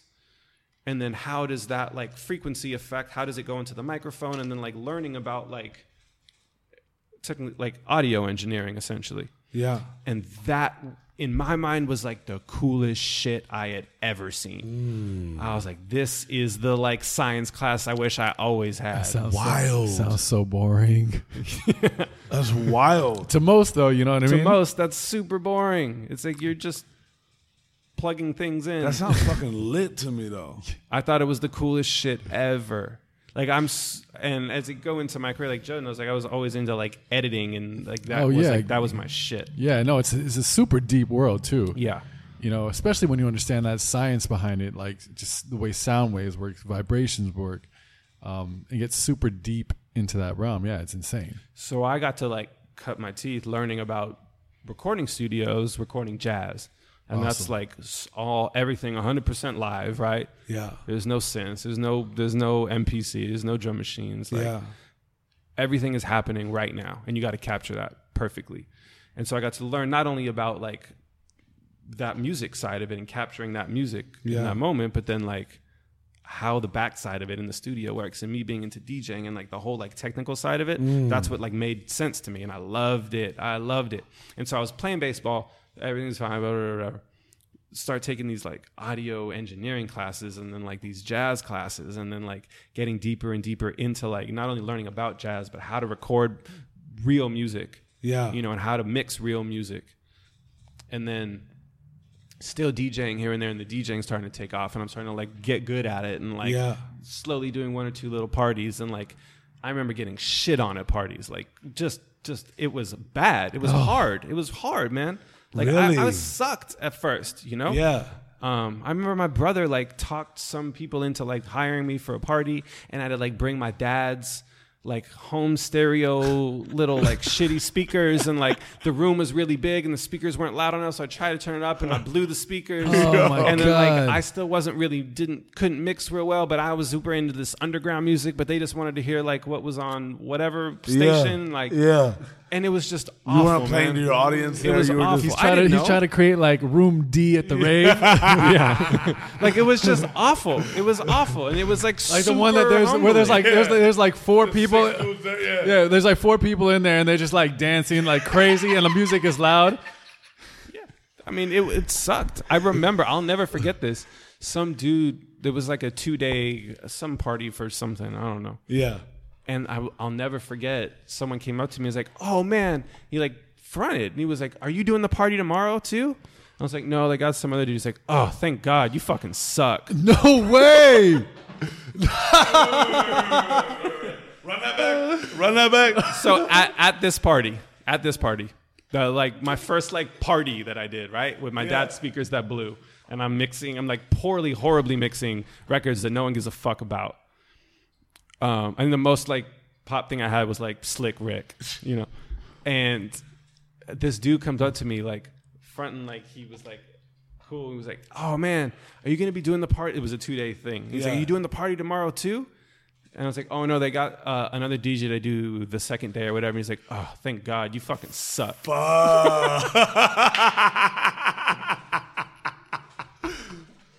Oh, that I, I mean, I still remember it, right? Yeah. like, that hurt. That hurt. That hurts. Yeah, for you know? sure. It Someone to tell you to your face that you fucking suck.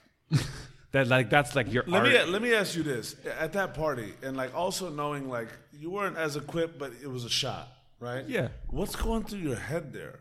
Because like even as a DJ, right? You you're literally you- you're seeing this happen in front of you.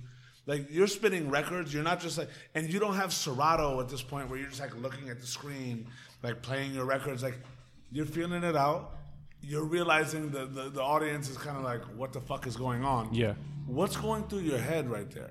I'm like, I was I was mostly freaking out about the speaker because everyone's running up and like, it's not loud enough, it's not loud enough. Something that's going like, you know, like I didn't know. Plus, I'm like, don't really know how to mix that well. Like, yeah. I don't know if they can tell. I can tell. They can't hear it. Hopefully, they just don't hear it. Like, like I'm I'm such a oh. cerebral person, and we'll get Yeah. to that. Like, I I'm like a uber perfectionist. Yeah. And so that allowed me to kind of like really start getting down there. I was like, all right, fuck that. Like every time I do this now, this shit's gonna be fucking perfect. Yeah. I wanted it to be perfect from that point on. Like, anytime I mix a record, anytime I did anything, like it was gonna be absolutely spot on. Like I'm not just gonna half-ass it, you know. And that, like, like I said, I was, you know, you- do you 18 feel like years that old, was and a I remember that. I guess, I guess. I mean, you, you know, everyone needs to get put in their place once in a while, right? I got put in my place. Not that I thought I was the shit, because I certainly didn't. Like I'm a humble dude, period. But at that moment, I was just like some 18 year old kid, just like trying to get a party cracking. But you were gonna tighten up a lot quicker. Oh yeah, yeah. Like I knew I was like, oh, I can't just like do it, Yeah. you know. Um, but so all that was going on, and I'm I'm like still trying to have this baseball thing going, still like starting to get more into DJing, and then I ended up getting um, in a car accident, which like effectively ended baseball forever. Really? What happened with that? So I was in. Uh, it was actually not too far from here. It was like Overland ish. What the fuck happened? So I was I was uh, in the back seat of my buddy's car, so behind the driver, right? So we're driving. We go to turn right, and this car behind us just slams right into us right here. So as we're turning, so basically like I'm sitting at like right at the point of contact. Underage drunk driver from out of state. Mm. Fast forward, nothing happened to her. Nothing. She got like a slap on the wrist.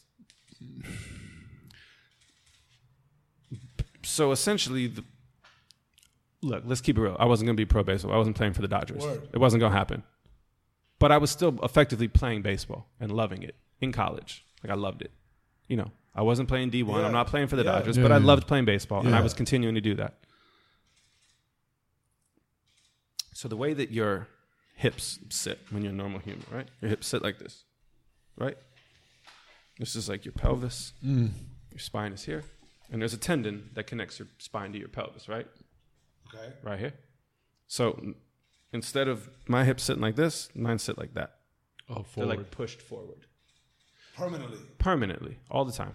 So what what's being done by that is that tendon that connects my spine to my pelvis Yeah. is constantly being stretched.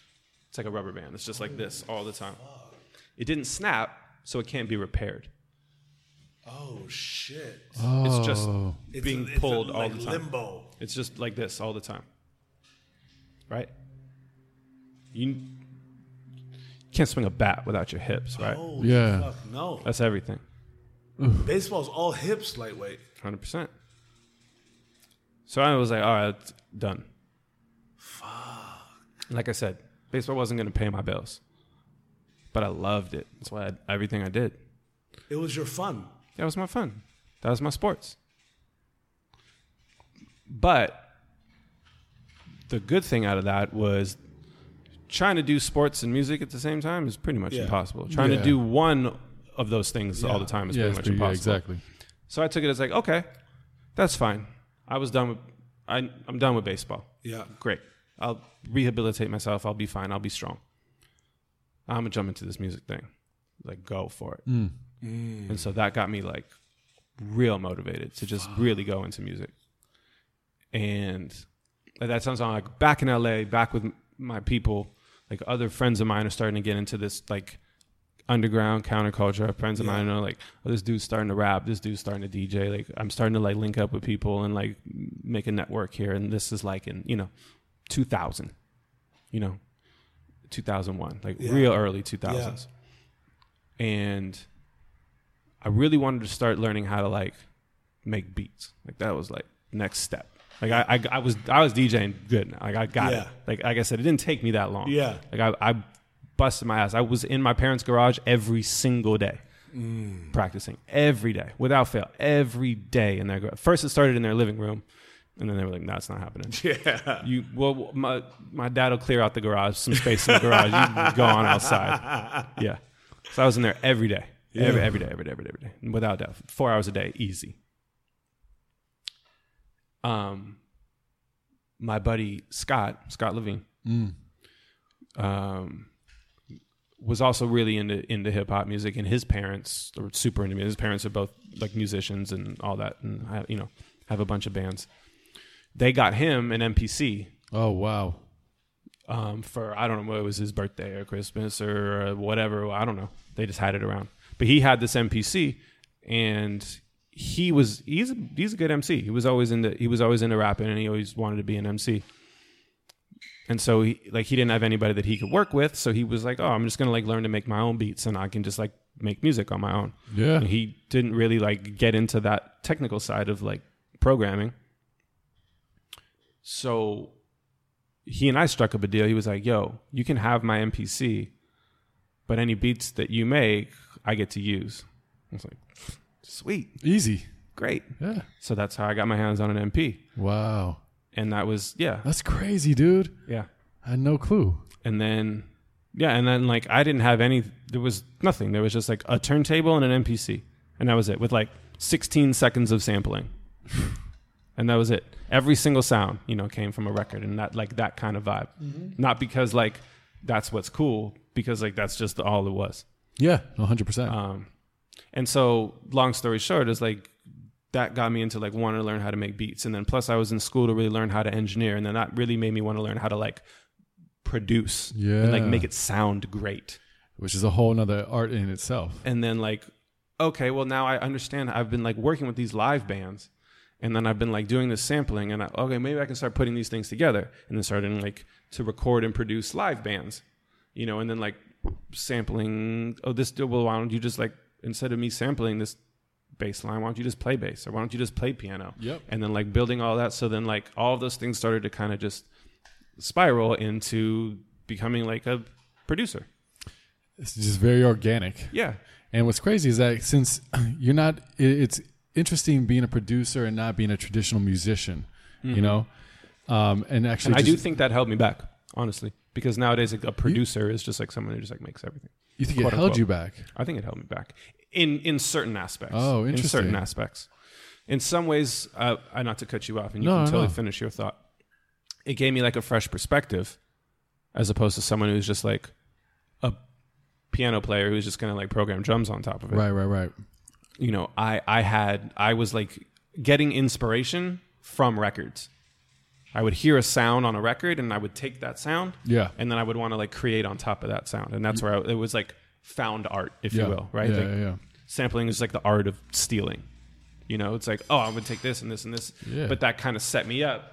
Fast forward to now to do what I'm doing now, Right, right, where right, it's like right. a little bit of this and a little bit of that, and a little bit of this, and all these things kind of come together.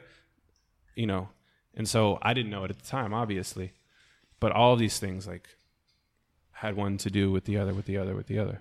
Yeah, I mean, the art of the MPC, I mean, it's all sample based. And you being a DJ, understanding where those sounds need to be placed, but it's it's pretty cool that it was an organic process to become a producer. And now you're learning about instrumentation, but not as a musician. You know, you're learning about placement of songs, you're learning about sound, you know, all these things that extend way farther than actually being a musician. And so a lot of musicians can't make great records. And that's why the producer role is such a necessary role in that record making process. Yeah, I mean, I talk about that all the time, and I strongly believe in that. Like the idea of like, like I, I just said, like the idea of like quote unquote producer now means just like someone who makes music. Sure. Where before, if you're producing the record, you don't play shit. You produce what everything that said. There's a person that there's someone that writes the music. There's someone that plays the bass. There's someone that plays the piano. Someone plays the drums. Someone sings. Someone's recording it. Someone's holding everything together. Yeah. Right. And like going off what you were saying, it's like it's about people. And now that I really look back on it, it was me just wanting to work with people and wanting to like hold people together. And um, I think that's what really drove me to go instead of just like, I mean, I'll never forget you always telling me just like you should just do you, mm-hmm. just go be go be matter, Yeah. right? But I always loved playing with bands. Let me ask you this: what, what made you say that? Then can you recall that? Well, that was Like, yeah. I mean, that was a little later. That was definitely later. yeah, way but like. I always loved I loved the idea of bands. I grew up listening to bands. I, I learned by listening to jazz, right, and be recording jazz. yeah, yeah, yeah. And so it was like, well, there's not one person. I mean, yeah, you can just play piano and you know be whatever Art Tatum, but like right. It's not. I I love the idea of everyone being together, and like everyone like on stage creating this sound together. Like yeah, look, I got paid by playing other people's records, which I'll go, still think is silly to this day, but when it came to that sort of whole entity, I just love that. Hmm. I love the idea of all of these different people playing something together to like give this product to sound, this art, this whatever you want to call it, to to the world. Yeah, And so that's what really I loved about wanting to become a producer was like I can take all of this and put it together. And even to this day, people ask me like, "Oh, you were in music, so what instrument do you play?" And it's like, well, I don't really play any instruments. Hmm. I can play bass a little bit. I can play pianos a little bit. I can play drums a little bit. Like if I needed to like make write, if I had an idea, I could like kind of thumb my way through it. But my best instrument was the studio yeah, you know, or I mean, digitally, like the computer, right? Like that was my best instrument. The turntable is my best instrument. yeah. No, qu- yeah. But you say that to someone, they're like, "That's a, No, it's not that's traditional. not a what is that? That's and a lot of the time thing." now, it is that laptop is the best instrument. That's that's what it is. That's the that's the standard now. Yeah. You know, no one's playing fucking guitar. You know, not like it was. You know. Oh, yeah, I mean, yeah, Deep Pro Audio has outsold guitars for the last what, twenty years? Oh, yeah. fifteen years. Yeah, no question. So, did you at this point, you know, as as you you're still are, you're still at Valley? I'm still a Valley at this point. Are you thinking about like an actual career of like what are you gonna actually do, or are you just indulged in music? no, I'm totally indulged in it. Yeah, totally indulged. so you're not even thinking about like career at this point, or like oh this is my trajectory, or A little bit. I mean, a little bit. I, I started playing with these guys that were in the jazz band, the more like experimental guys that were in the jazz band. And I became part of their like experimental band. And it was this guy named George, George Freeze, super talented dude who played keys and played like piano and key bass. A guy named Ake Aki who played uh, guitar. Um, and a guy named Matt who played drums. And they had like a little trio that was making sort of like experimental, sort of like blues funk, like dirty blues funk. yeah, Um, and they let me just kind of like sit in with them, and I was like, "Yo, I got a turntable and this sampler, but I want to like jam with you guys." And they were like, "That sounds weird. That's cool." So I started like playing in this blues band, essentially, for lack of a better. It was like blues funk. It was like porn music. It was porn music. I mean, we literally we named the band the Porn Pit Orchestra. Like our vision was like respect. if respect. yeah, yeah. The, the the literally the whole vision of the band was like if if porn was on stage like a play, we'd be the band in the pit. So we were the Porn Pit orchestra. I fucking feel you. Yeah. And that's the kind of music they were into. I was like, yo, what if I was your well, I was like, what if what if the turntables was the singer? And so like I started getting these sample records with like women moaning and like weird phrases. And I would just like scratch girls moaning and like over this like bonking, bonking, like dirty ass blues funk porn music. And then like without without exaggerating. I, I started sampling like pornos and like putting them on my drum machine. And I would have like little phrases and like words and like sounds from porn on my drum machine and I would trigger them and I was I was essentially the vocalist in the band triggering porno that's awesome, dude. Fucking lit. and that was like my introduction into playing with a band but by playing in that band I got to I had to like learn how to play in a band. Mm. I was an instrument in the band. Without like George gave me charts. Like I was reading percussion charts. Mm. Like I was scratching in certain like certain like turntable for all intents and purposes is a percussion instrument. Sure. Right. Yeah, yeah. So he would give me charts as to like not necessarily my phrasing, but like when I was in and when I was out, and we were all reading charts like we were a fucking jazz band. You know, because that's fucking where lit. their that's where their brains came Yeah. from. So I was getting a crash course in like I wasn't reading notes, but I was you know reading rhythm charts essentially, and learning how to not play, right? Learning how to listen, mm. how to play an instrument and listen, Yeah. right? Because mm. you that's the hardest thing to do Yeah, is yeah. not play. Yeah.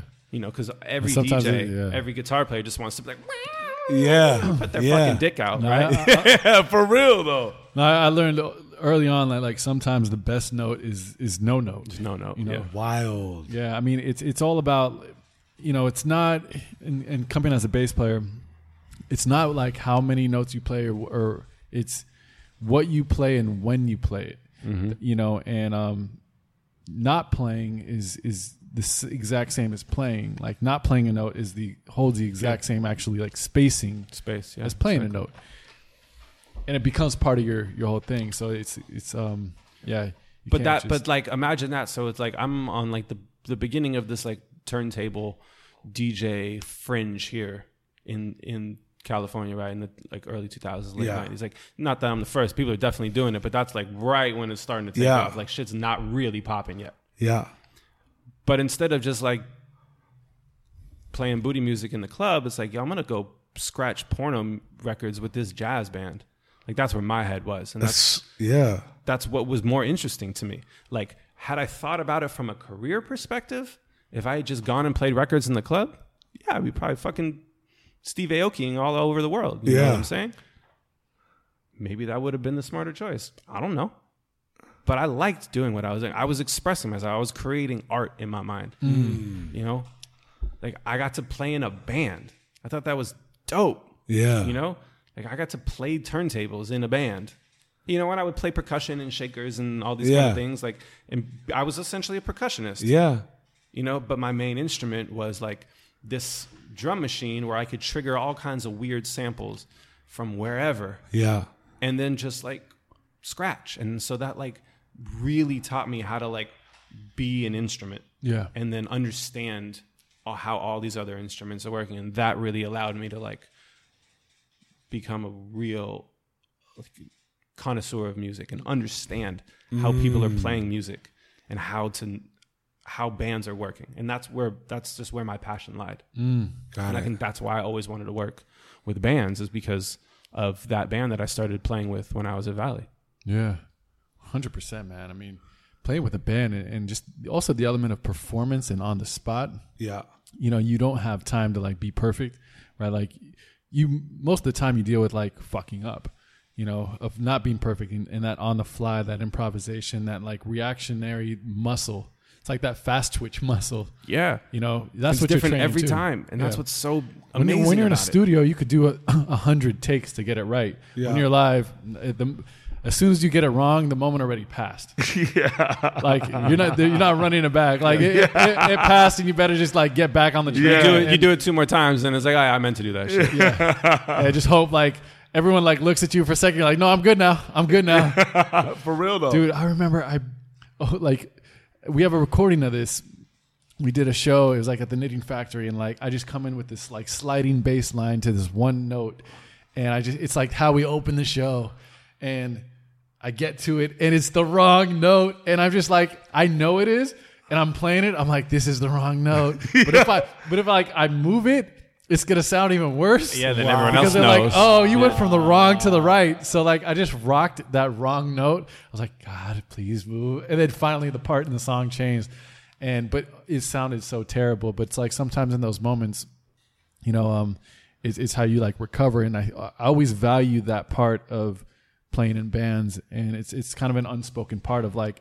There's the performance aspect where you got to like feel dope, look dope, dope, and entertain. Yeah. But then there's the all those imperfections that you also have to be a perfect player, and you have to play correctly. If Yeah. you're- there was a time I was a horribly sloppy player, you know, and you have to tighten that shit right up. Yeah, you gotta be tight to be sloppy. Ooh. Straight the fuck up. You gotta be tight to be sloppy. Yeah, you gotta talk to Drop, Parliament a, about that drop shit. a fucking gem on them, bro. Drop a bomb on them. yeah, I mean like James Brown Parliament. That's like the ultimate, right? Uh, So tight, so sloppy, yeah. just because they can be. Yeah. It's so true. That, that greasy ass funk. Where, where'd that lead you? So yeah, I mean to to fast forward a little bit, like I'm doing all this weird band stuff. Um, I, I end up I stay at Valley for two years. I played the first year, you know, second year I got injured, finished that year. Knew that I wanted to like graduate from a lack of a better word, real college. So I transferred to Loyola Marymount Word. to get my to like get my degree because you know other than like Loyola and USC are definitely the two best like music schools in LA. Yeah. SC number one for sure. Yeah. But a lot of people sleep on the music program and the film the program at Loyola. And I was Word. super into film as well. And the film and music program were like very intertwined. So I transferred to LMU and was like DJing hard at this point, making beats. Like I was like deep in it, you know, like all my recording classes. So I actually applied to Loyola Marymount to their music program two semesters before I actually got in. I applied and got denied. They said, "Hey, this is a four-year program. You don't, we don't allow people to come in Oh, wow. midway. You start as a freshman and you end as a senior. Like this is a whole spectrum." Yeah. And I was like, "No, fuck that." Yeah. I was like, "That that can't be right." I was like, I, I like persisted, wrote wrote letters, went to the college, and I was like, "Hey, man, like, give me a test." Like I'll test, I'll out test all of these motherfuckers in your class. Uh, I was like, the knowledge that one that I gained from Valley, plus just all the shit that I'm doing on my own. Yeah. I was like, I bet you I can just punk anybody in your class. And I didn't say that to the teacher, but I was like, well, h- can I test into it? Like, Mm-hmm. Yeah. let let me do something to get into it. you wanted it bad enough Yeah. to try and like solve a problem. Yeah. So I did, Uh. and, I, and I got in. Ooh. Ooh.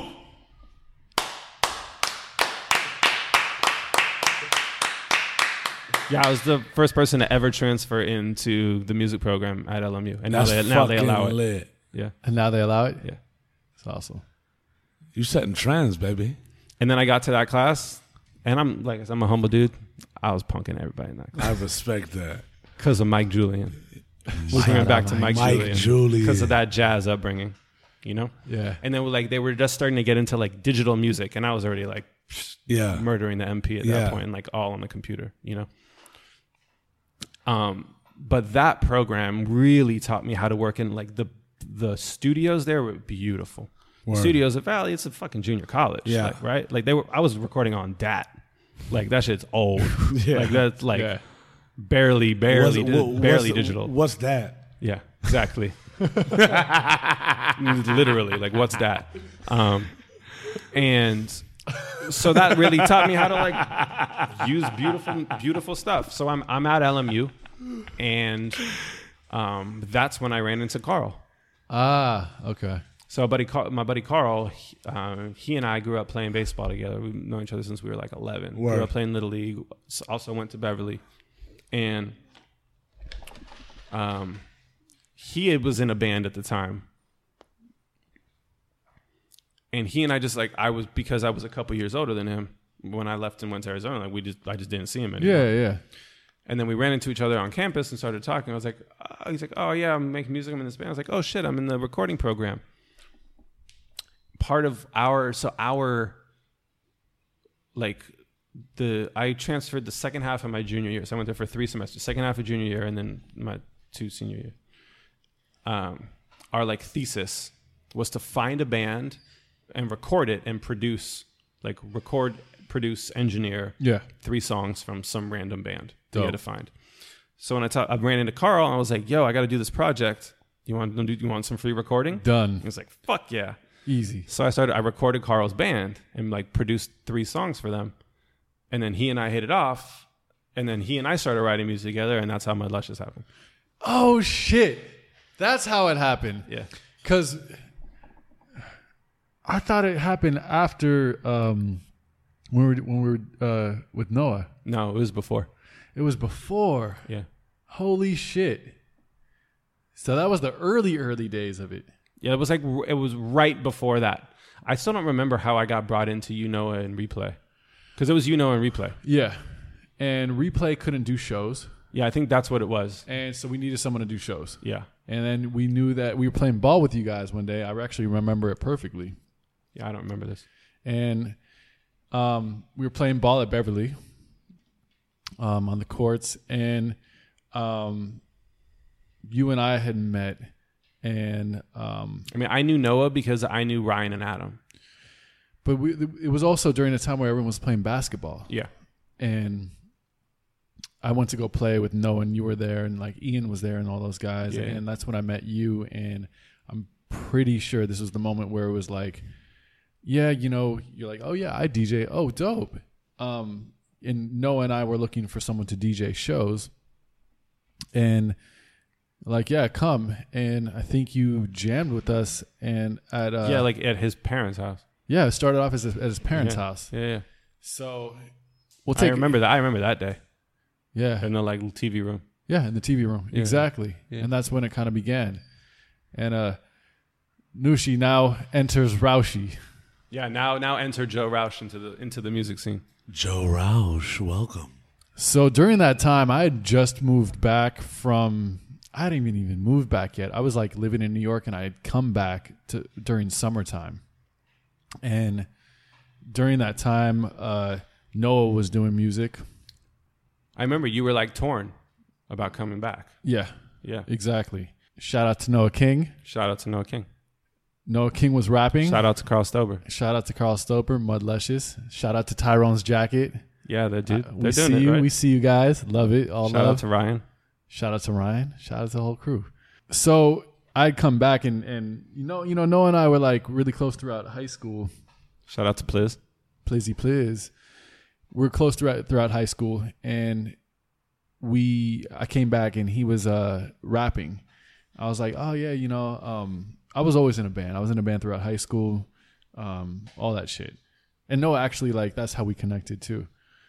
So I come back and he's like, yeah, you know, I was like, yeah, let's let's vibe, let's jam. He, he was making records with Replay. I came in and like dropped some bass on those tracks, and we all just started kind of writing music together. Um, I started playing bass on these tracks that Replay had, and Noah got some like opportunities to to perform. And we're like, yo, let's let's perform this. I could, you know, Replay could DJ, I could play live bass, and uh, Noah was the MC, and that's kind of how it was Noah's thing. You know, we were just kind of like the supporting Yeah. dudes. For sure. And so he was like this this rapper, and replay that when he couldn't do a couple shows. That's when we looked for someone, and that's when you know we met and pulled you pulled you into that. I mean, I always thought that was such like a great lineup for a hip hop group. Was like Yeah. DJ MC and live bass. I always just thought that was dope. Yeah, Nushi, do you even know about that? Like before New Kingdom, I was in this group with Noah. It was just yeah. We, we were just the th- like this three piece uh, group called it was Noah King and the Renegade Soldiers. Yes, I did. that that, cor- that corny ass fucking name. That corny ass fucking Yeah, name. replay was the But original, and then replay left at the and I time, joined. At the at the time, you kind of love it. Eric Delos Prados, Prados is fucking crying right now. So I love how that, you like how that registered later. Yeah. He's like, yeah, replay that, and then I joined. I was like, huh? Yeah, and then so because replay couldn't do sh- like replay was actually like an active producer Yeah. Yeah, doing he was shit, he was making records in the studio. Yeah, so he's like, and yo, that's I, what I he can't- cared about. And we were trying to do shows, and he's like, yo, we need someone more regularly to come, and that's when we got Matter. Wow. And so now it was Matter, uh, myself, and Noah, and we started to push this thing, and it started to create traction, and that was actually the crazy part where. Um, we started to make some noise throughout um, LA and started to play some pretty big shows. Um, and like opening up for like just rappers, Yeah. just tons and tons of rappers. Like, How the fuck was that for y'all? it was really unexpected, and like, how was it for you? I mean, it was like it. There was a lot of people talking about it. And there's a lot of people coming to the shows. And like it was starting it was starting to become a thing. It was starting. to- Starting. yeah, it was starting to. I don't think any of us had our head on straight. Definitely not Noah. No, I mean, But like, and we didn't realize how to properly take advantage of it. I still think that that could have been way more than it was. I think so too. Um, but it just it at the time, I don't think we realized how to properly capitalize on it. No, it was just it was kind of moving very quickly and it was uh it had become something. And um How old were y'all? 23 I was 23 Yeah. So I was like 24, 25. yeah. Or no I, I was probably younger. I was probably more like 22 yeah. 22 when I probably started it. Yeah exactly. Actually it was before that cuz I had my 22nd birthday during that time. I remember it, it we cuz we were doing shows at like 14 below and stuff but then we started to do these bigger so what year shows is that? Like 04, 05? Yeah, something like Yeah. that. And we started doing bigger shows. We started playing the El Rey. We started playing like you know House of Blues. We started doing these kind of like bigger shows, and the crowd. Key Club, dude. The when it Key was still Club. Key Club. When Yeah. it was lit. Yeah. Yeah, and opening up for like big acts. And Noah was getting around like as a rapper, Mm-hmm. and this whole thing we just had this like really electric show. You know, similar to like what transpired into New Kingdom, but it was like The energy was crazy in that the, show. the though. energy was nuts, and it was That it's crazy what natural talent can get you and the limitations of it. Very true. And this was, but this was hip hop. You know, it was just like rap, and we were just banging these shows. And that's when you and I really started to connect on a music level because you're like, yo, Yeah. I produce. And then we started making records together, and we're like, Yeah. oh, we all like the same shit. Um, I mean, Re- Replay was doing the Renegade Soldier stuff, but you and I Yeah. started just writing other stuff. yeah, Yeah. a bunch of other stuff. And um, yeah, that was a, a wild time. And then I brought you into what I was writing with Carl. And then yeah, then so Matter had this band with Carl. And what's crazy now we're saying like now Carl and Noah have a group, Tyrone's Jacket, which is doing very well, I hear and I see. So shout out. Um Carl had this band Mud Luscious, which was like this indie um I don't even know how to describe it. It was all. It was everything. All over the place. Like Both he and I had such like diverse taste, and it was just allowed us to do everything. It was like it was punk, it was reggae, it was ska, it was it was hip hop, it was like alt rock. It was just like and that was wild too. everything. Was. I mean, yeah, we had like an '80s electro. I mean, there song. were it was there like were everything. times where we're like we were doing shows together, so you and I would be on the stage for two the shows whole time, the Yeah, whole yeah. time. and then I DJ after. Yeah, so Like, it would it be like, like- yeah. Mud Luscious, Noah King, and the Renegade Soldiers, and then DJ, and like Matt and I would be on the stage the entire fucking time rocking, and like we would do costume changes, Just and change aliases. Yeah. Yeah, like I would You don't know. like- you don't know about this dude's alias game. Yeah, he's got the alias game. strongest alias game. If we don't know about it, Uh, I just I just had a million aliases Oh, that dude. would go by. For, we we still do. We have so many different projects. You don't know about and Sweet shit. 16 though. Sweet sixteen. You don't know about check one. yo, Daryl Cranberry. You don't know about Daryl Cranberry. Daryl Cranberry. You don't know about that either. Fuck. I'm, I'm all over the place. Daryl fucking Cranberry It's the though. best name. that ever. that's our That's lit. that's our secret shit that's about to blow up. too. Yeah. but that's another topic. Oh, That's another topic. that's where you laugh all day. But you know that was a that was a crazy time, and um, it was really in that like L.A. We were starting to get into that music scene, and that's when like you and I was on the scene too. Because what was that like 2005? 2008 to Okay. actually it was like 2007 probably. Okay, so this extended through that, and then No, but you know what? You and I was a group like during that time. yeah, yeah, But when I when I came on with them, it was 09, 010. yeah. So they had definitely picked up a lot of steam by Oh, that yeah. point. They were together for like eight years. It was Rapture Camp, and then Man, we did these we did these wild shows. We did this thing where like we did a public broadcast system show. Remember that? The PBS thing? Like where we drove down to San Diego and Oh yeah. Nushi. We played this thing where like we went on TV and played this song. I Remember that? Yeah.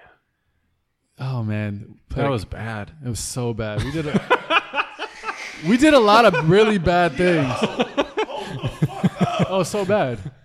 Like I thought that was gonna be like such a No, fucking glorious. no. Here's the thing. So we Played drive on TV. It was lit. Like We- they're like we played on TV. No, no, no. It was this. It was PBS. It was like the public channel, God, like that was bad. the channel in between two and three. That channel. Yeah, but fucking PBS can be lit. Where you can like maybe see a nipple. You know what I'm saying? Yeah, the public access. Sorry, that's what it is. Public access. Played on TV. Pause. No, it was terrible. That was bad. I had honestly forgotten about that. Yo, it, forgotten about it's it. that type of repressed fucking memory. Yeah, I don't remember when that dude told me that I fucking sucked, but I forgot about that. yeah. That was a, that was a repressed one. so for you though, at this time, like, you know, we. I mean, we were super connected, and you had. I always admired you a lot as a DJ, and I felt like your DJing and pro- you had your DJing in, in Noah King, and you had your production in Mud Luscious. What was that like for you evolving into uh, a real person into this music scene?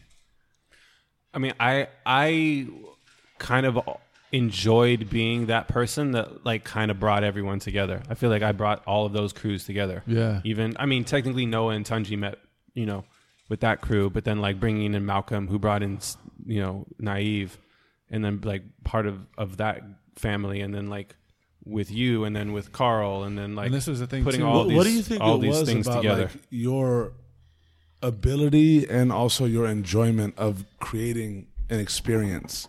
Because like you're talking a lot about creating experiences within your world. You have your function, you do what you do well, but like you're talking about the enjoyment of putting things together far more than the craft itself.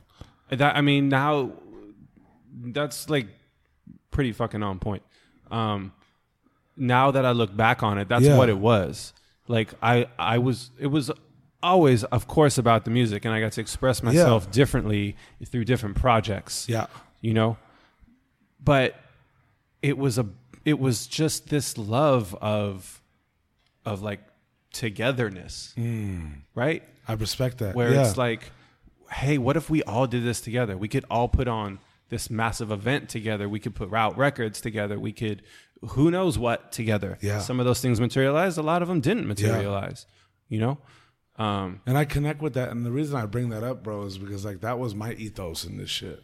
You know what I'm saying? Like I wasn't like I wasn't a music guy, but like people, I love people.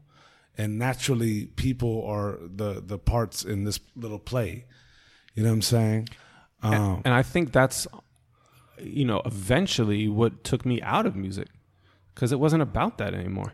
Like I, if we fast forward a little bit, like. I never became this like wildly massive popular DJ. word. but I got to live off of my art, right? Mm-hmm. Which Which is very important. which is amazing. a lot of people don't. which is the greatest feeling ever respect. Yeah. to get paid f- to make art. Yes. But as it started to progress and I started to get and take on more projects and bigger projects and do these kind of things, it was less about like just being Matt Siegel who just wants to like Bring everybody bring together. everyone together. I mean, I got to do a project. I got to do a project where I got to bring my dad in and let my dad play bass. That's fucking lit. That And had to was- be a glorious fucking It was the most amazing the the love and dancing thing. My was dad got to play bass on it. I got to bring in all my homies, Yo. and everyone got to play uh, for um, a film score for a movie. And I was like, I got hired to do a, a number of songs for this film and then for the soundtrack, Yeah. and I got free reign to just like bring in my own musicians. I remember I got some royalties from that for a little Yeah, bit. I still get checks from that shit. I respect that. Shout out to the first royalties. Yeah. But that was your playground. That was my playground. And so it was like that kind of thing where it's like all right this like i remember bringing everybody into a room in the back in the like the little like food area of this recordings cherokee studios. Rest in peace cherokee. That was Word. like the most wonderful studio. Classic recording studio in fairfax. I was one that was like one of the last records that ever got made there. Wild. um i mean that like cherokee studios you know man like that's like a fucking epic place. Um but I remember bringing everybody in there, and I was like, "Hey guys, look, this is the deal. Like, we're gonna write a bunch of songs for this movie. They're gonna bring in all these other people to like potentially sing on it or do these other things. But like, I want to make sure that we all write this music because we need to get all that writing. Yeah. And like we were always on that shit then, Yeah. you know. Yeah. Um, Pub, bro. And I made sure everybody wrote that music. Even when we worked with Tatyana, I made sure Tunji wrote that track. And like Oh yeah. Were you Tatyana Ali? Wild. they brought her in to sing that on some of these too. tracks, and then like Forgot- she and I, forgot- hit it I would off. have never thought about that again. Yeah, And she and Young I hit it off. Oh, and Young Yeah. Yunge, man. Dude, Like, this is I- fucking history. Oh, this, this is like goes this so is like far even back. like before. This is like prehistoric. This Yeah. is before he was on Orange Cut. Like this is, oh, Oh, way yeah, before. way before Orin. This was light, light years before. bro. Don't make this Persian dude battle these two Caucasians right now. What's up? oh, it's What's up? Yeah, yeah. yeah, yeah. We, are going, we're, we're going into some history tonight. Off Some serious But- but history. this was like pre all that, so you're you're getting kind of in, an inside look of like what was going on during that little time. Straight up. Yeah, Inverse was popping off during yeah, that. Inverse. Pop- I, I recorded Inverse's record at my house. Wow. Yeah. But during that time, we did this track with Tatyana for this movie, and I made sure that Tunji wrote it. Yeah. Not to Tun- put Tun- not to put him on blast. He's a married man, but he was like, "Yo, I need to write that track for Tatyana." I was like, "Yo, I got you." Yeah. For real. and Armati came in and was like, "Look, no, we are. It's already written, Blair. But You got it. she loved it, and she, the three of us, totally hit it off. And the three of us went off and started writing a record for her at my house. Myself, Tunji, and Tatyana wrote like five or six tracks for a record for her at my house. That's fucking. and Tunji is an amazing songwriter. oh, he's, He's lit. amazing. Unreal. If you've never heard that dude rap, oh my god, Tunji can fucking rap. oh Bro, yeah, no, but t- t- I mean, no. yeah. Tunji could come out with a record today and like start challenging cats. No, i- i- in two seconds. He's he's lit with it. I, I like it's crazy. I don't know like, about today because he's like way smarter than like oh the hubbard the hubbard like he doesn't fuck with that. no, but like his flow is lit. It's so oh, crazy. He's so like crazy. Tunji as a lyricist is lit. Like I Yeah. I still go back like every so often and it's like rock Tunji records. And also those those choruses. He's a fantastic Oh, yeah, chorus man. Yeah. Ooh. Oh, yeah, yeah, yeah, yeah, he's seriously. No, but look, th- that's also what makes him a great A and R. a hundred percent. You know what I'm saying? he knows Like, a good song. Yeah. Yeah. Shout out to Tunji. Shout out Yeah. to Tunji. I haven't seen you in a long time, man. Yeah, I Don't worry, you. you, you're gonna see him soon. And Joe, we about to send him another text soon. yeah. About to You blast should text you, him right now. Text him right now. I'll text him right now. Get it, get this. Get let's get let's get oh, Tunji Balogun on the phone. Yeah, that's that's what I'm here for, right? Yeah. Fuck the flash. Hold on. Forgive me. Forgive me. That, that was that was like a, a stone cold moment just ruined by the flash. And we're back. From a piss break. You know how we do. So yeah, man, the ultimate maestro bringing things together. Yeah, you know, maybe I was just thinking about it. No, I'm not saying this is why, but you know, you step away for a second, you get like a little bit of like a chance to think for a second. Respect.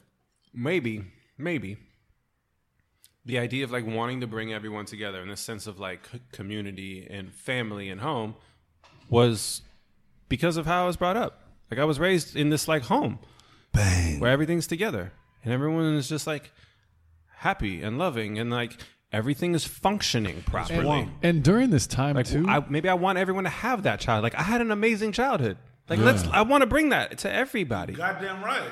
Well, and to go further in that, like to show you the how deep it was, we had jams all the time.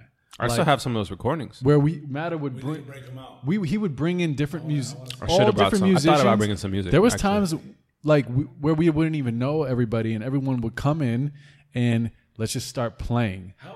was that? We did that on my birthday. That's what I wanted for my birthday. You remember that Fado Do? Oh wow! Remember that? Really? Remember that? Fado when I brought in Eric Mason, dude playing oh, cello. Oh yeah! Oh yeah! We did a live version. That was of like the first time that like Wow. Tunji and Noah were together outside of when they were like doing the little rap battles when they like actually hung Grimes was there and, and Naive yeah. And you were playing and Eric was playing. Yeah. I remember that the cello dude. Yeah. Yeah, we would do these things where like a bunch of musicians, we'd all come together and then just start playing. And yeah, there would be rappers. Tunji and Noah would freestyle. We would just on the spot come up with music. Like That's so we fucking we wouldn't even know each other, and we would just come up and start playing and jamming. And there was such a rawness to that, and it was always fucking like fire too. At least we thought it was. I mean, you, you still have those recordings, but I still I have them. And Yeah. I've edit, I've like cut them down and edited them and like Let's go. It's a wrap. Yo, we yeah. Mm-hmm. I need to hear these. And what was that? What was that old dude on the drums? Oh, bars. Bars. Oh, dude, that guy's a fucking killer. dude. He's a, he's one of the most amazing drummers I no ever met. No question, he was amazing. real jazz cat, Yeah. real real jazz cat. yeah, no question. Shout out to Michael Barsamonte. He's actually like without him, a lot of that stuff would have just fallen He flat. held, he held everything together. yeah, dude, I played it. I played in a live drum and bass band with him. Mm. With it was him, bass, saxophone, and me, and it was like weird out fusion jazz slash drum and bass. insane. It was. I mean, that guy's chops are like Unreal. not. They're not human. Like, No.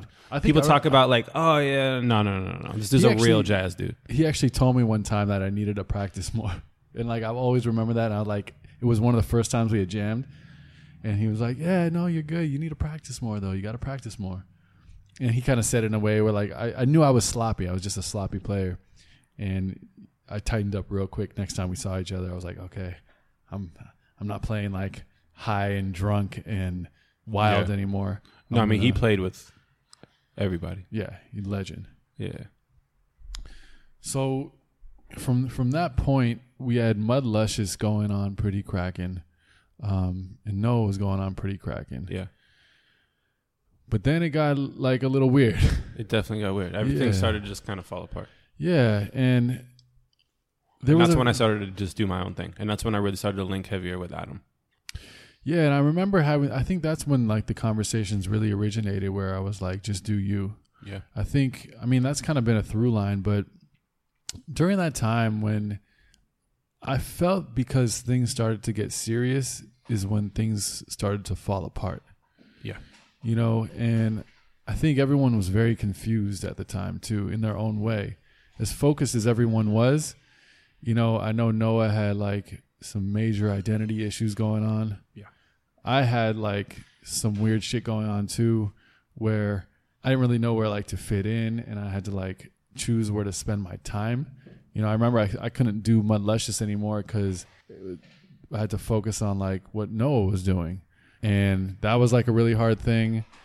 And New Kingdom was starting, and that kind of was like we were in that weird rehearsal space, like Oh yeah, off like Western or something, um, La Brea or something. yeah, La Brea Jefferson, yeah. La Brea Jefferson. Yeah. you know, we were doing New Kingdom started happening, and like you had all these things happening, and I was saying like as everything was happening and getting serious, everything was also simultaneously falling apart. Mm. And it's when you get serious that like it's always when shit gets real. Like I here's a phrase I always use. Everything's cool until it's not cool. Like as soon as things like shit gets real, especially in music, people start to fucking change. And that doesn't mean like change for the worse. It just means you just start to change. You start to think of like the possibilities of this. It starts to get Everyone's got serious. their own agenda. Yeah, you and see, you- you see real colors. Yeah. You you do, and you kind of like figure out like, okay, this this was something that was just all about having fun and rocking, but now it's like, wait, you know, where you know we got to take this more serious. You can't be doing this thing, you know, this other stuff, or you know, um, what are we really doing here? We got to get some label attention, Yeah. or what is this whole thing? Who's gonna get paid? Who's making the album? Whose album is it? How, whose band is this? You know, all these like weird questions Uh-huh. start formulating, and like the word "me" starts coming up all the time. yeah, exactly. 100%. And it like naturally though, like you kind of have to f- you you realize like where the fuck do you fit in? Mm-hmm. You know? And I think during that time it was um it was really weird and really difficult. And um it was unfortunate looking back. Also think of that with the mind of like a 20-year-old kid, like in your like middle mid 20s where like you don't really know what the fuck is going on. Like your ego is driving you. You're like and all of us never had like business goals. We just had like goals of wanting to be fucking rock stars and like play music and then like shit gets serious and you're like wait a minute oh and it just gets super confusing Yeah. And what's great about this kind of story is like this is the real story. This isn't like I grew up in the hood and I started rapping and now I'm making Uh, millions. yeah. It's like no, this is like some real industry shit that it's like no, that shit doesn't always work out. no. and You know, it doesn't matter how much talent or you know cool shit you got going on. Like sometimes it doesn't work. Yeah. And when it when it starts to get realer, right? Like it's crazy to, to think about uh, if we compartmentalize and look at like artistry and musicianship in, as an entity, right? When it starts to become real, when when something you put your blood, sweat, and tears in, whether it's it's by deliberate choice or whether it's like a vibe thing that has started just becoming and it's getting a lot more real, when that structure comes into play and you realize like the music business e- even pre-label all that when it's like okay we're getting together and now like it's about to be serious Yeah, right? it's music business. it's music business but it's it, it, it's interesting to see the dynamic shift in that when reality kicks in. Like you're living a dream and now reality kicks in. And a lot of times that reality distorts what that dream could big be time. One hundred percent. That's what that's that's that is a big portion of what happened to me. yeah Yeah. let's dive into that Um, yeah, I mean, it becomes your job, right? Not everyone gets is fortunate to be like, I feel super inspired and creative and happy, and I'm gonna skip to work every day. Yeah. Like, doesn't matter what your job i'm in a is. fucking band baby fuck yeah like, even if it is making records, or even if it is whatever, yeah. Touring the world, or uh, what, call it whatever you want, designing Yeah. sneakers, I don't know, whatever. yeah. Like still your job. And like you're saying like maybe that's un- unfortunately that's how people to put too much pressure on how that defines them. Yeah. You know? That's like you lose your creativity you lose your art you lose that that freedom right? That just or like, the potential that brush stroke. you, the, the loss can happen, but I feel like I completely get that based on your story, right? But in terms of just like in general, right? Like if we're on a fucking panel and and all this shit, and like we're talking to like the youth that that are in that that is when the prospect of losing that becomes very real. Yes. And in turn, maybe that is what should be driving you. Mm. That's what you should turn that energy into instead of being thinking about it potentially negatively. It's like, hey, if we're on the panel and I'm talking to all these kids, where Yeah. it's like, when that shit starts to become real Yeah. and you start to feel all of this pressure to perform, Yeah. then you better step the fuck up and perform. Absolutely. And with that, to that point, it's step the fuck up and perform. Because again, dreams are fucking phenomenal. But the reality is, you're not living your dream until you work hard enough to get there.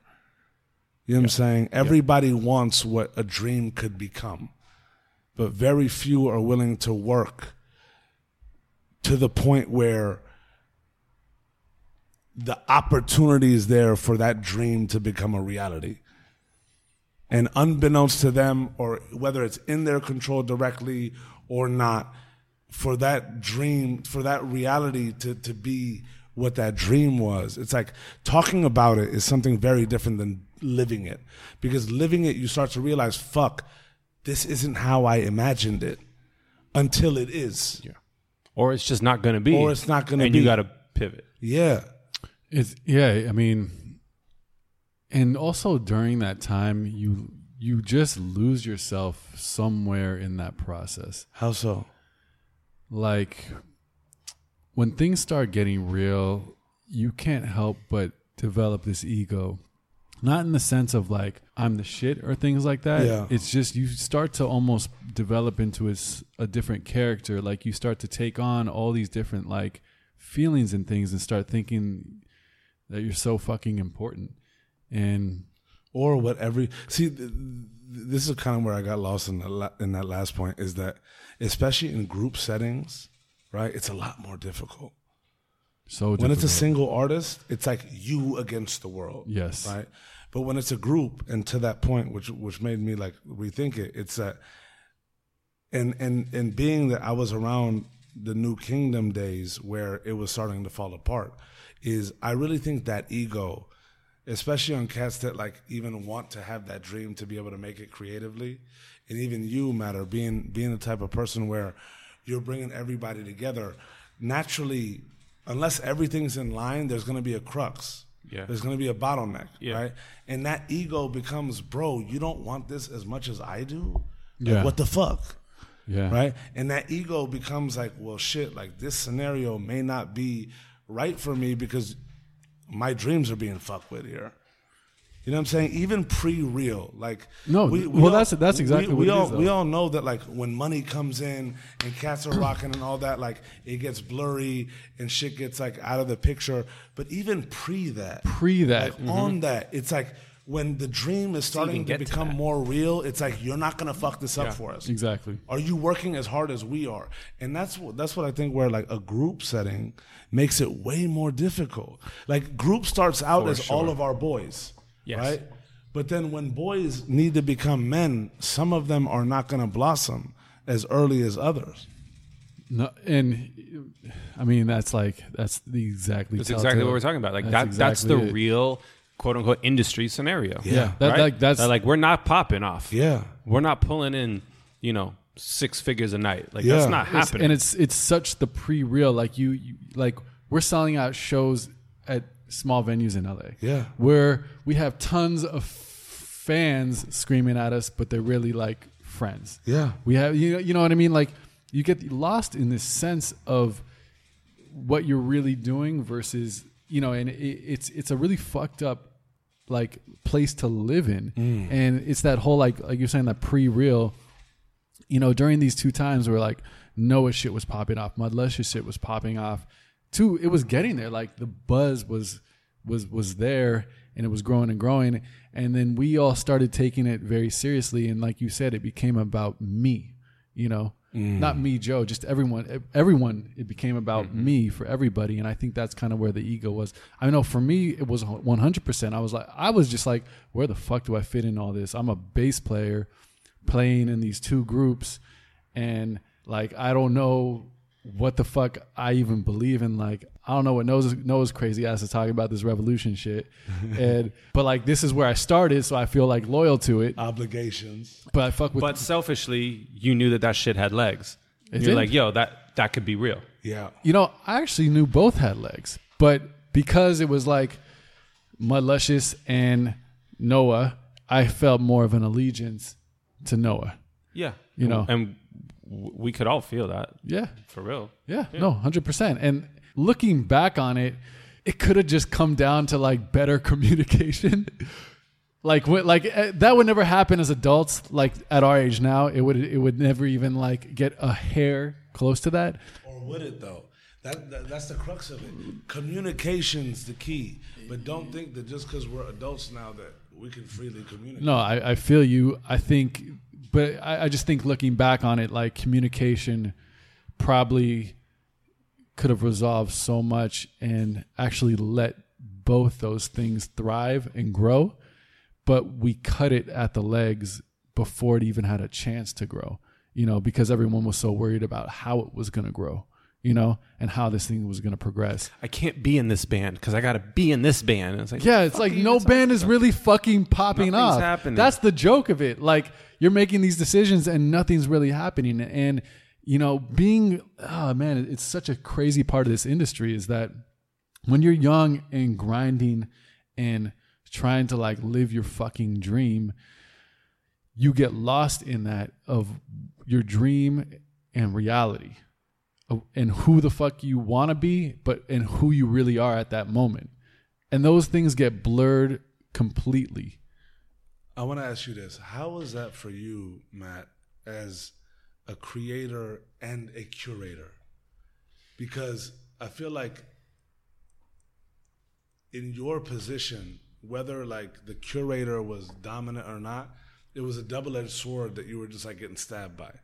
You're totally right. How uh, like take me through that, and like take me through where it led you just mentally because like again you strike me as somebody that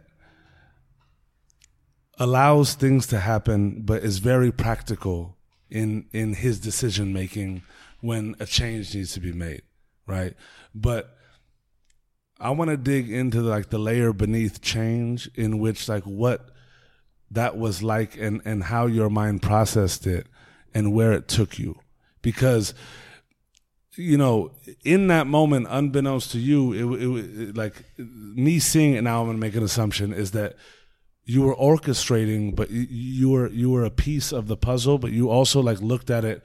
You you were able to take yourself outside of it and look at it in a bigger scale. So there was like in that position, there seems to be more of a sense of responsibility and like seeing all these things happen and understanding like everything that comes with all of these things. How was that for you experiencing it from both sides? And what and, and what did that how did that affect you essentially? Yeah, that's a great question. That's a real question uh, because you're totally right. I saw I saw the whole thing, and I it um it was tough because like this will go into why I'm doing what I'm doing now. I'm more of just like a I like to give. I was I had the opposite mindset of you. It wasn't about me. I I was I felt like I wanted to just sort of like I was being this backbone, right? And everyone else could just be the arms and the face and the brain and all this stuff and I was going to just I was going to hold this this shit together. Yeah. And I was going to just be part of all of this. One because I wanted to be a part of all of this and I, I felt like I could be a part of this. I, I've always liked to sort of stretch myself thin, right? And just like spread wings and then just like hug and whoever comes in on with this hug. But I saw it all like falling apart. I saw it. But I put myself in a position of weakness by being sort of the because I was the crux of all of these sort of things happening. It's like I can't I can't well if I leave Renegade Soldiers they ain't got no DJ, but they started New Kingdom. All right, that's cool. I'll keep fucking with Carl and w- all these other projects that I'm, I'm potentially working on. I can't leave Carl because me and Carl are Mudluscious, and without me, there's it's just Carl, right? Yeah. And so I like felt this obligation to all of these other projects that I like in in my heart knew that was like maybe not going to put me in the forefront, maybe not make me money, maybe not make matter matter, you know, or whatever, however, whatever you words you want to put to it. And I was sort of putting myself on the back burner, not not on purpose, but not not not on purpose, right? I was just like allowing this shit to happen without without at first stepping in and being like, "Yo, that shit's not working. That shit's not working. I'm not working with you anymore. I'm gonna go do me." It's hard I to felt this obligation to kind of stick around, for lack of a You better the phrase. glue. Right. How could the glue leave? And he really was. Yeah. That's the crazy part. You know what's wild, and and the reason I, I like How can the glue leave? the reason why That's so fucking true. I was able to see that is because like dog, I'm talking to me when I'm talking to you. You know what Yeah, I I mean? mean, you you asked the best question, you know, and I wasn't gonna say that, but you asked it. Yeah, absolutely. But that but that's what it is because like that's the beauty of conversation, bro. Is that is that you know listening is where where it all happens, and in in understanding people as human beings, like we have to be able to listen. You know what I'm saying? And and in in this conversation, I started to see it more and more and more. In that, like you're bouncing in this world of uh, a player in it, but also like a bigger picture visionary in it. You know what I mean? And and and you're toiling with those in it, and it's a, it's it's a beautiful thread in your story, which like you know understanding where you are now makes a lot more sense. But in that time, because like the reason why I want to bring these things up is because these things fucking happen, man. It's like looking back at it now, I don't think that you'd be able to say I should have done it different because, again, whether it's Kevin, the second, the the the second base guy, whether it's fucking, you know, whatever it was that led like the Arizona in in fucking the the the the the weird roommate you had, but the other two dudes that shared the the common area, like these things are out of our control, and if, and if we were able to control them, they'd be different, right? But the bigger picture is is that these things happen right? And they're a part of our story, right? Maybe knowing that these things happen may allow somebody to be more comfortable with making a pivot sooner, right? But the bigger thing is is just understanding that perspective. Like th- these things are real, Like when somebody sees us now, when somebody sees us even then, they're looking at the surface. Mm-hmm. Yeah. But beneath the surface is a story. Mm-hmm. You know what I'm saying? And rarely does that story get to be told outside of the people that are living it. You know what I mean? And and even with the people that are living it in those moments, it, it really is like like it's not a story then, it's just life happening until it becomes a story later. You know Yeah. what I'm saying? And that's the beauty of it because it's like understanding you more and more as a person allows myself to really appreciate um, what I believe to be what you were you were dealing with at that point, in trying to keep everything together, but also sacrificing your livelihood, whether you knew it directly or not, to make sure that shit actually had a level. You know what I'm saying? and trying to just make a living, yeah, trying to just fucking slang music, right? And just like do whatever I could Yeah. to make that real.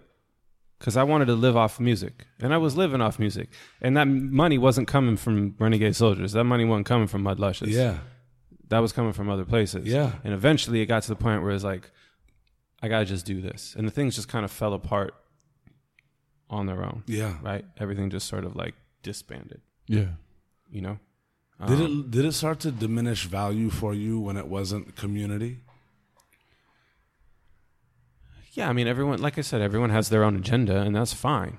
Like in my mind at the beginning, in this you know, when we were all just like playing music and, you know, like you said, having dreams is like we could all do this shit together. We could be like this fucking movement. Yeah, you know everyone's got so much talent we Yeah. can like hit everything Yeah. every everything with uh, with this group of people and i liked that idea. Yeah. and i liked not not from an egocentric point it's like yeah i put that shit together. No, not no from the most selfless point of yeah, view and but eventually it got to the point where it was like Joe was one of the people like like I created with that I actually got like really we could have real conversations and Yeah. we still do, which is why we're still such close friends, yeah, real friends. You know, taking what he told me to heart and then just you know listening to people that I really trust and I really care about and myself, just being like, I, I need to just do me. yeah. I wish somebody told me that earlier, but then now I can appreciate them not right because had I made a change in whatever the fuck way earlier, who knows? Maybe I'd be on a path to like way more greatness. But when I look at my shit right now, Yeah, I mean I think about that too, and I You know, appreciate all the indecision and also my insecurity and telling people how lost I was with them seeing me as some like facilitator. That like I, I did get that but I like imagine this. Imagine you're facilitating hella shit and imagine you're able to like break barriers within people and like be able to utilize that for the greater good of the community but being empty you know what I'm saying? So like cats are telling you you're like so great and I'm just like dead inside. You know what I mean? But to wish that somebody like I wish somebody would have been like, bro, like, what do you do? Shout out, to, shout out to the beach whale over there. you know what I'm saying? You guys didn't hear no, that, but we y- y'all didn't hear that, but Delos Prados just like started like queefing from the bathroom. um, no, but no, but on some chill shit, it's like, look, that sense of loyalty, that sense of like wanting everybody to win, it's always there. You know what I'm saying? And like at the same time, like there was an emptiness to that. And You know what I mean? And it happens. And to be honest, yeah, I wish people would have told me that, but at the same time, I wish I would have been more vulnerable to be able to express that. what was was was crazy with that, and you, you, what you just said is like um, for the betterment of the community. Like both you guys are coming from a selfless place. I think looking back on it with you, I was like, just do you. It was kind of like the I think the second part of that sentence was because everyone else is. You know what I mean? Mm. Like, and you know, as kind of fucked up as that kind of is, I just knew in like because we had been like real friends and like we both had kind of were seeing everything going on. Um, and even in New Kingdom, like when you and I talked, it's kind of like the same thing. Like when things started to feel weird, these conversations. But with you, I saw that like all your talent and everything that you had, and trying to, you know, you were taking this selfless position and but you were adding so much value at the same time, and but it wasn't being like reciprocated. Yeah. And I'm like, bro, at this point, in that situation, like, and it was like an undertone. Yeah. No one's talking about this stuff. That's that's what makes it weird. No one's like saying like, everyone does have their own agenda, and it's not just. which is fine. It, well, and it's not always. It's always, it's always not like hundred percent Imagine pe- imagine this if people are way more freer to speak about that candidly, whether like they believe it fully and that's them, or whether they're thinking these things. Like, imagine if open communication could happen at the juvenile state. And- but I also I also think how much clearer this shit would be and how much like more comfortable decisions made would feel but that's youth No, it's- That's- it's- that- it's that's such our, youth, like yeah. that's that's chasing exactly. a, a, dream No, that- right like we, we we forget about uh you know the basic principles and all these things but it's like at the same time right whether it's a curator wanting to, to, to like, who's the glue who's taking himself out of it just to make sure everybody else is like kind of in the mix still or compartmentalized creators right that are on that path whether they're like i don't know if like this is the group i want to be in or that one or this that or the other. Imagine the ability and what what what potential wise could become if cats are way more free to talk about it. Yeah, no, but, I mean- but we're but we're also like within ourselves even if it's a selfish intent especially in that juvenile stage that selfishness is still like i don't want to let people down. Yeah. you know what i mean? Nobody was like you know what? Fuck y'all i'm not gonna do it there i'm gonna do it here it was kind of like well this is kind of working more right now and i'm uncertain about that so like even if i don't want to talk about it with them i'm gonna slide in this direction right. and just let life happen But it's so yeah. I mean, it's like I, there's a lot that I kind of regret about that, and um, I mean, that was a really pivotal time in our lives. Yeah. You know, your mid 20s, like, yeah that's when a lot of decisions are made. yeah yeah, it was really re- really weird. And I mean, bro, like like imagine this, and this podcast wouldn't happen if this wasn't the case. I was new she get it done, right? But after you and I had broken up, like I could have gone label route, tried marketing, whatever, or or agency route, all this. I still wanted to be with like the bands directly because like for me it was the people, right? And that's not gonna get nobody any money because it takes a long time to develop that, right? But if I was in my like knew she get it done mind, there's no way I'd work for a fucking Nick Littman.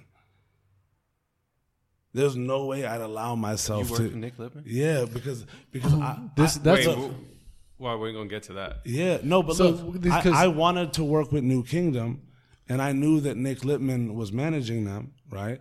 So after you and I had broken up, I was like tail spinning, and I was like, just like, look, like I'll come work with you, like uh, if you can't pay me that much, like I'll do odd jobs and like do that because I saw promise in New Kingdom, right? And and they were my boys, right? And I'm over here working on. It's crazy when you think about it. Like th- this is what made me start like hating it because I'm working on five other projects that I fucking hate. I'm not gonna name any names, but I fucking hate. And then I have New Kingdom, like my boys that I'm able to like shuck and jive with and just like get really gully with, right? But if I was like on my music executive path and Nushi manager, I wouldn't be there. yeah. Right. But had I not been there and had we not gone through what we did, even in my fucking like I'm not maximizing my potential, it allowed us to get here. So that's how you two met. yeah. Yeah. Huh. Straight up. Actually, and it was even like a little before I actually met Anush because he was with you and I, and I think we had done a show, or we we he was at a show. We had done a show at the Roxy, and he was there, and that's when we first met. And then you and I had broken up, and then, um, you know, Anush got in, and Anush was like there every fucking day with us. I worked with Nick too. yeah. You did? He repped me. And That's I- where it is. Boom. Familiar. That's where it is. Familiar face. Yeah. Boom. from Wow. And that's then I brought in Adam. So Nick repped me solo, and then me and Adam. You're goddamn Was this right. this was after New Kingdom no, then? No, you, you know what's crazy when you said It was at the same matter, time. that- that, like, It was the same time. Oh, I was just like, wow. Oh, same the time? same time. Oh, Yeah, bro. I got introduced to Nick through Sam. yeah, through Sam. Yeah. Sam Sylvan. And so, great. Let's fast forward, right? yeah. Stop, stop fucking with this chump, Yeah. and You dig? um, start writing more music on my own. I'm getting opportunities to like just write a bunch of music. I, I, I was really fortunate. I got to like write a lot of music for like TV commercials, Yeah. and this is before that was like the only way to get paid. That's trips me out. you know? And so I was like, I wanted to get into that. Yeah. I was in that because I, I had done the film and I was like, yo, this is where it's at. And so I, um, there's a guy named Adam Berg who you guys fucked with a little bit and then you guys didn't really get along with, but I met Adam through Naive. Both, there was another guy part of this whole crew, this, this rapper named Steve who goes by Na- Naive. Um, who I was making tracks for, and then also this guy Adam was also making tracks for him at the same time. And Adam and Steve met each other because they went to UCLA, which is around the corner. See, it's all like. Yeah. Um, so Steve put Adam and I in touch. He's like, "Yo, you guys are both making tracks for me. Maybe we, could all just work together." And so he put Adam and I in touch, and Adam and I wrote a little bit of music for Steve, and he and I got along really well. And this was at the time like he was still working out of his house, I was still working out of my house, and he was about to like build a studio in Santa Monica. He's like, "Yo, I, I got a little bit of money. I'm gonna start like build like a real studio." And so, um, some shit went down with with Adam and these guys, and so like I like pledged my allegiance to these dudes. I was like, I'm not gonna fuck with Adam right now. Like I'm just gonna keep doing my thing. But he and I like would throw work towards each other. Yeah. It was like he's a, like not only is he a super super ridiculously talented record producer and engineer, but an amazing pianist and just like instrumentalist in general. Word. So when I needed keys on stuff, I'd hit him up and he'd play Yeah. keys. And he played keys on the Mud Luscious record. Mm-hmm. You know, Yeah, yeah. played organ. Very talented and dude. super talented dude. And then like he needed if he needed like programming or scratching or like more kind of electronic kind of things, he would hit me up and I would work on some of his projects. And that's how we started like throwing work at each other. Yeah. We lost touch for a little bit. He ends up building this recording studio in Santa Monica, which is still there, which is beautiful. We get back in touch, or he has like an opening party for the studio. And I was like, I'm gonna come check this place out. Turns out it's beautiful Yeah. like on Olympic and Ninth, like nine blocks from the beach, right Yeah. around the corner from Bay Cities. Yeah. I was like, yeah, I can fuck with a godmother Yeah. and hit the studio up. That sounds great, you know. Straight up. So we start like getting back into it, and he start we start like throwing work back at each other all the time, and eventually gets to a point where he's just like, "You're like here all the time." He he had a studio in like a massive building that had like a bunch of different studios. It was like Mm. An old rehearsal hall that they had turned into recording studios Word. and an, a smaller room two doors down had opened up. He's like, "Yo, what if we go in in this room together and we can just like start working all the time? Boom, boom, boom. We have two rooms and we don't have to like share this board." Yeah. I was like, "That that sounds great." So he and I go in on this other room together. So like I bring all of my stuff there, and we're basically just like ping ponging stuff all day long. Just Yeah. work, work, work, work, work. And we bring in these other musicians, and we start to start like this sort of Motown vibe where it's like we have our musicians, we have our band, and every project it's always the same dudes, no matter whose project it is. Adam's project, my project, someone else's project, and we're just gonna like this is the this is every like that dude plays bass, that dude plays guitar. I'll do the programming and the scratching and the, the editing. Adam will record it, you know, play keys. Like we had our core, and we Yeah. were just hitting it, Yeah. you know, and doing great, Yeah. living, making music. Yeah. you know, don't have to be in a band anymore. Yeah. right. Still kind of tied to Adam Yeah. That's going great. It's going really well. Um, eventually gets to a point where, and like through all this, I'm DJing all the time now, like traveling, like it's just, it's going, it's working. I start to like hit that same sort of feeling. And this is like a speed through this, but like that same kind of empty ish feeling where it's like, I'm not making art anymore. I'm getting hired to write a song. Right. And it's like, this person wants this thing for this thing. BMW has this spot and this thing, and it, it, this is the reference track. We want it to sound like this Justin Timberlake record, but we can't afford this Justin Timberlake record. So you got to make a song that sounds like this record, and that's how all that shit works, right? It's like mechanical. here's the spec track. Yeah. make it sound like this, but not close enough where they can tell what it is. But don't stray too far away because you know the execs at BMW love this song. But they don't want to pay for it. But we'll pay you because you're not fucking Justin Timberlake. so you make that song. You know? It's like, okay, boss, I can do that. you know? That's a that's a job. Yes, boss. That's a job. Yeah. and that's what it became. It became a job, mm. right? And then all this time, secretly, like I've always just really loved restaurants and bars. And then it got from like I was fortunate to I've traveled a lot. I've been a lot of places in this world, and I've seen some crazy hotels and been eating at ridiculous restaurants and When you went there, were you kind of like really? yeah, I just always like, loved it. I just always loved it. My brother and I always talked about opening a bar at some point. Like we were just always into it. I just loved it. Mm. And also, just like I want to before I I know where you're going, but I'm just gonna dive in just real quickly about you as a DJ Yeah. because you as a DJ is your core, Yes, hundred percent. and you're really fucking good at it. Thank you. And talk about just before you you jump into restaurant world. Yeah. Talk about where you're at with uh, being a DJ and and that element to what you're doing. So I mean, I I don't really DJ anymore. Right now, no, I know. Right now. I'm, but but during that moment, during when, that like, moment, when I was. You got you got the Yeah. BMW spot here, there. Was DJing something that you still felt connected to? Yeah, I like it was more like I was using the turntable as an instrument, like I wanted to.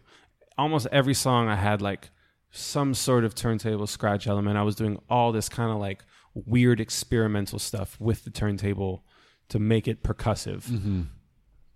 Where that was always like that goes all the way back to playing in that jazz band. Like I always loved using the turntable like an instrument. Like I didn't really care about DJing. I'm really good at it and I can put a set together and I can blend every genre of music and I'm I'm I I, I feel like I have a knack for that. Hundred percent. And that that like I I have this deep knowledge of music that I'm appreciative of. But what is what is known as a DJ in the like broadest scope of that is like what did Tunch say? Yeah. yeah, he knows. He knows that you know. Yeah, he does. He knows that you know. He does.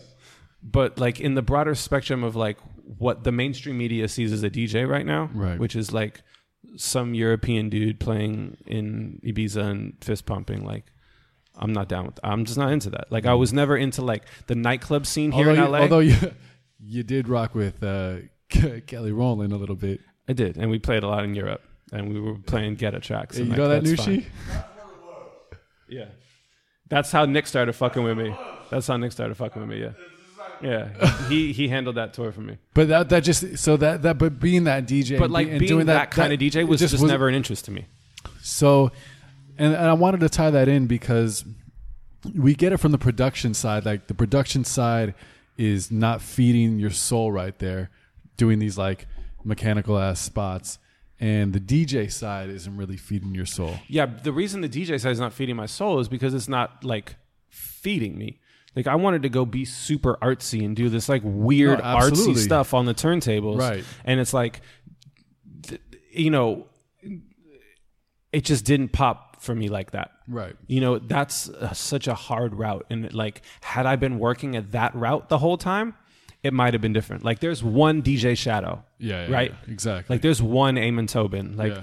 those dudes don't exist a lot. No. There's guys like A-Trak and Z Trip that can, like, go through every genre and do that. Yeah. Like, that's not the easiest thing to, like, now there's this quote, like, open format DJ and we play everything. Like, that wasn't really like that Right, all the right, time. right. Like, you know, AM like really got that going a lot, you know, and then like, but like dudes like A-Trak and Z Trip and and things like that, like who can like do everything.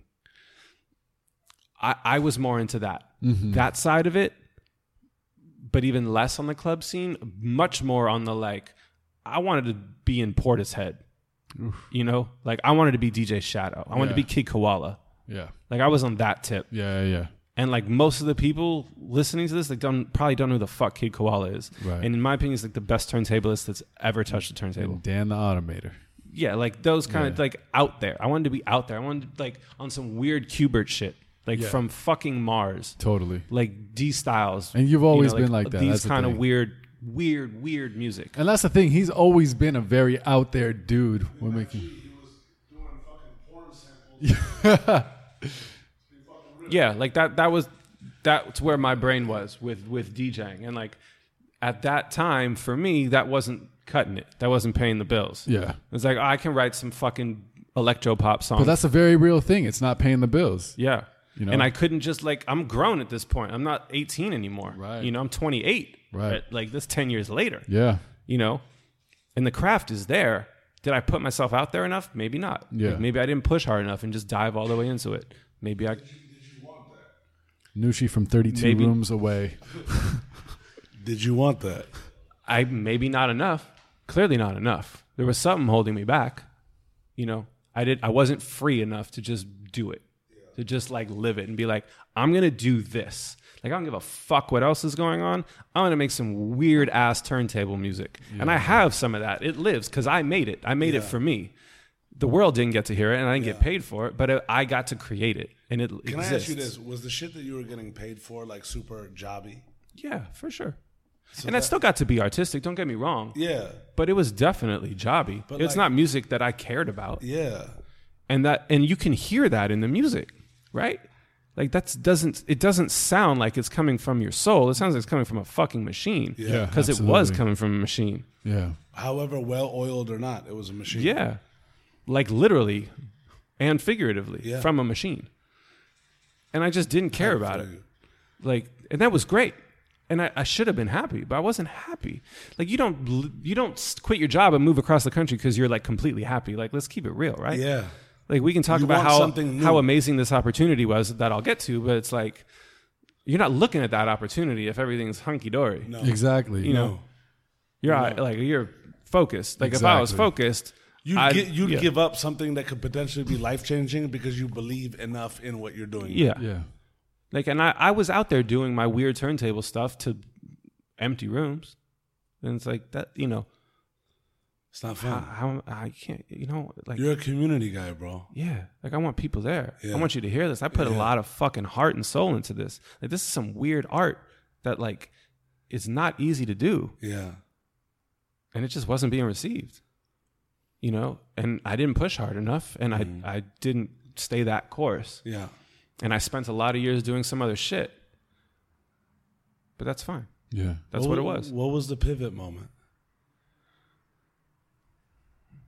Um, I got so I got a uh, a friend of mine named Vishal was living in New York for he he actually just moved back to Los Angeles, but he was living in New York for like ten years. Um, one of, if not the smartest guy I've ever met, like actual literal Doogie Howser, like literally. He's the he was the young he's was the head of dermatological surgery at Columbia at 32 years old. Fuck. He's a genius. He's a genius. But he wants he he and I always shared this affinity. One, we had like super respect for each other. I was like, I don't know how you do what you do. Like, I don't know how you do what you do. Yeah. You know. But we both loved food. That was our thing. That was mm. the like that. He was like my food buddy. Like I had one or two friends that I was like, "Yo, this, I'm gonna talk to you about music. I can talk to you about this. I can talk, like we have these people that like we're all broad, right? Yeah. We have these And, groups. and Matter would always throw like f- dinner parties and shit too. It was Word. part of his thing. Oh, I mean, I told him that like we would you would come over to like do a session and I'd like make dinner for you, make Yeah. cocktails for us. And, He would make dinner and cocktails, like for real cocktails. Yeah. Where the fuck was I? From 37 rooms away. Yeah, no. So Matter's always like been this guy all the time. Like that's been his through line throughout all this. yeah, I just like enjoy being hospitable, and I think the the bottom line of this whole thing, and we'll get into like this opportunity in New York in a second, is like the way I felt in music was like what's mine is mine and what's yours is mine. Right? That's how music is. Like my hands in your fucking pocket. Fuck you, pay me. yeah. In the hospitality industry, it's not about taking, it's about giving. Yeah. Right? That's the whole point. Is like I want you to come to my place so I can give you food. I just mm. want to feed you. I just want you to have a drink. Just come be comfortable. Yeah. Okay, like come home. Be a guest in my home. Right? That's what it should feel like. Yeah. It's not like, oh, you made that track? Yeah, but I kind of wrote that track Yeah. too. It's like, what Yeah. about me though? What- Like, what's wait, the- you're getting you're getting back end money on that? Yeah, what well- about where's my fucking paycheck? What's the splits looking like? yeah.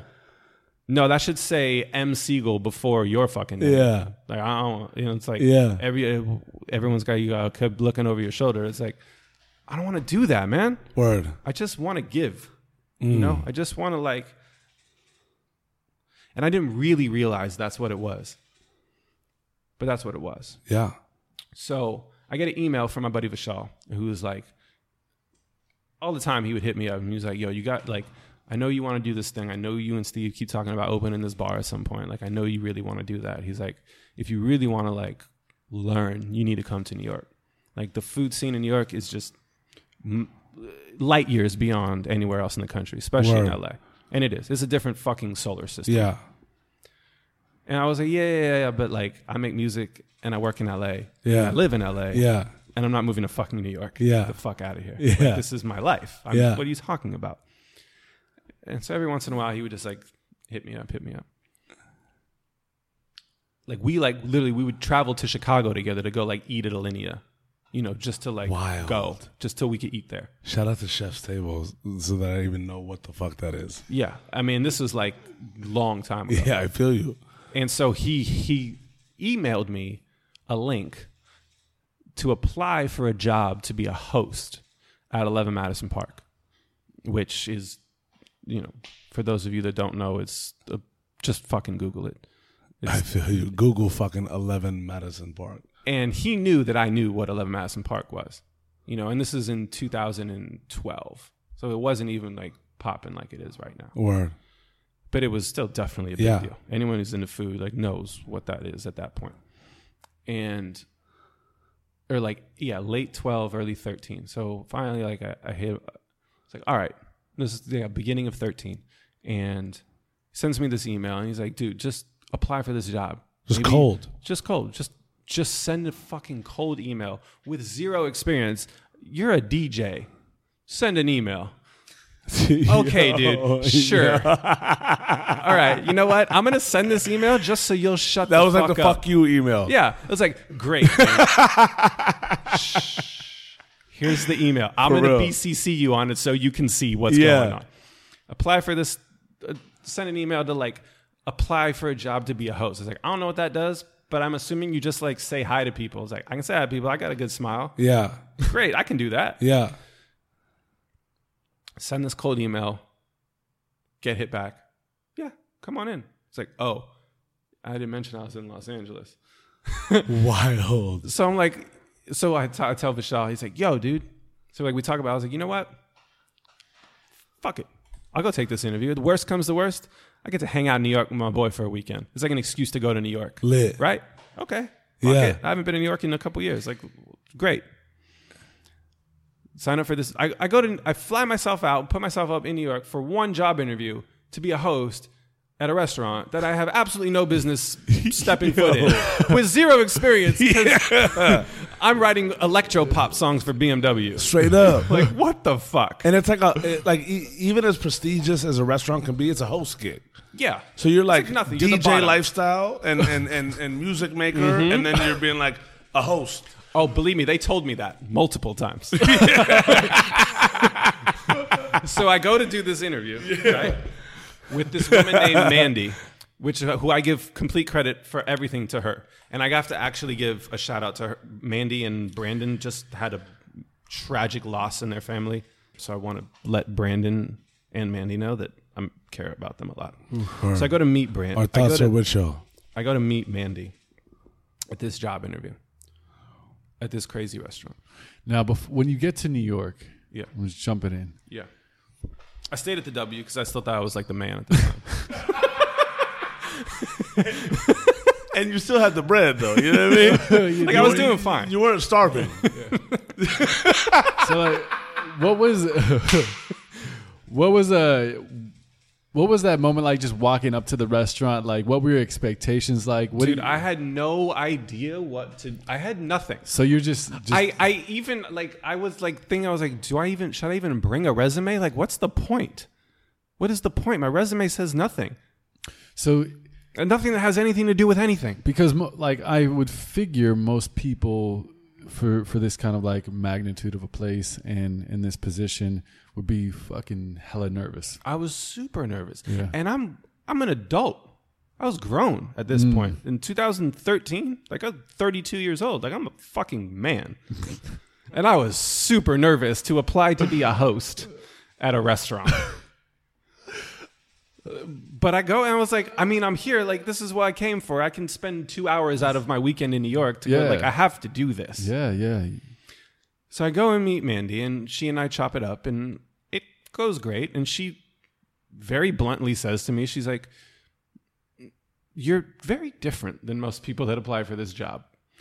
Um, you're a little bit older, and usually people that apply for this job are like fresh out of college, or they went to the Culinary Institute, or whatever it is, or they're aspiring to be a actress or something."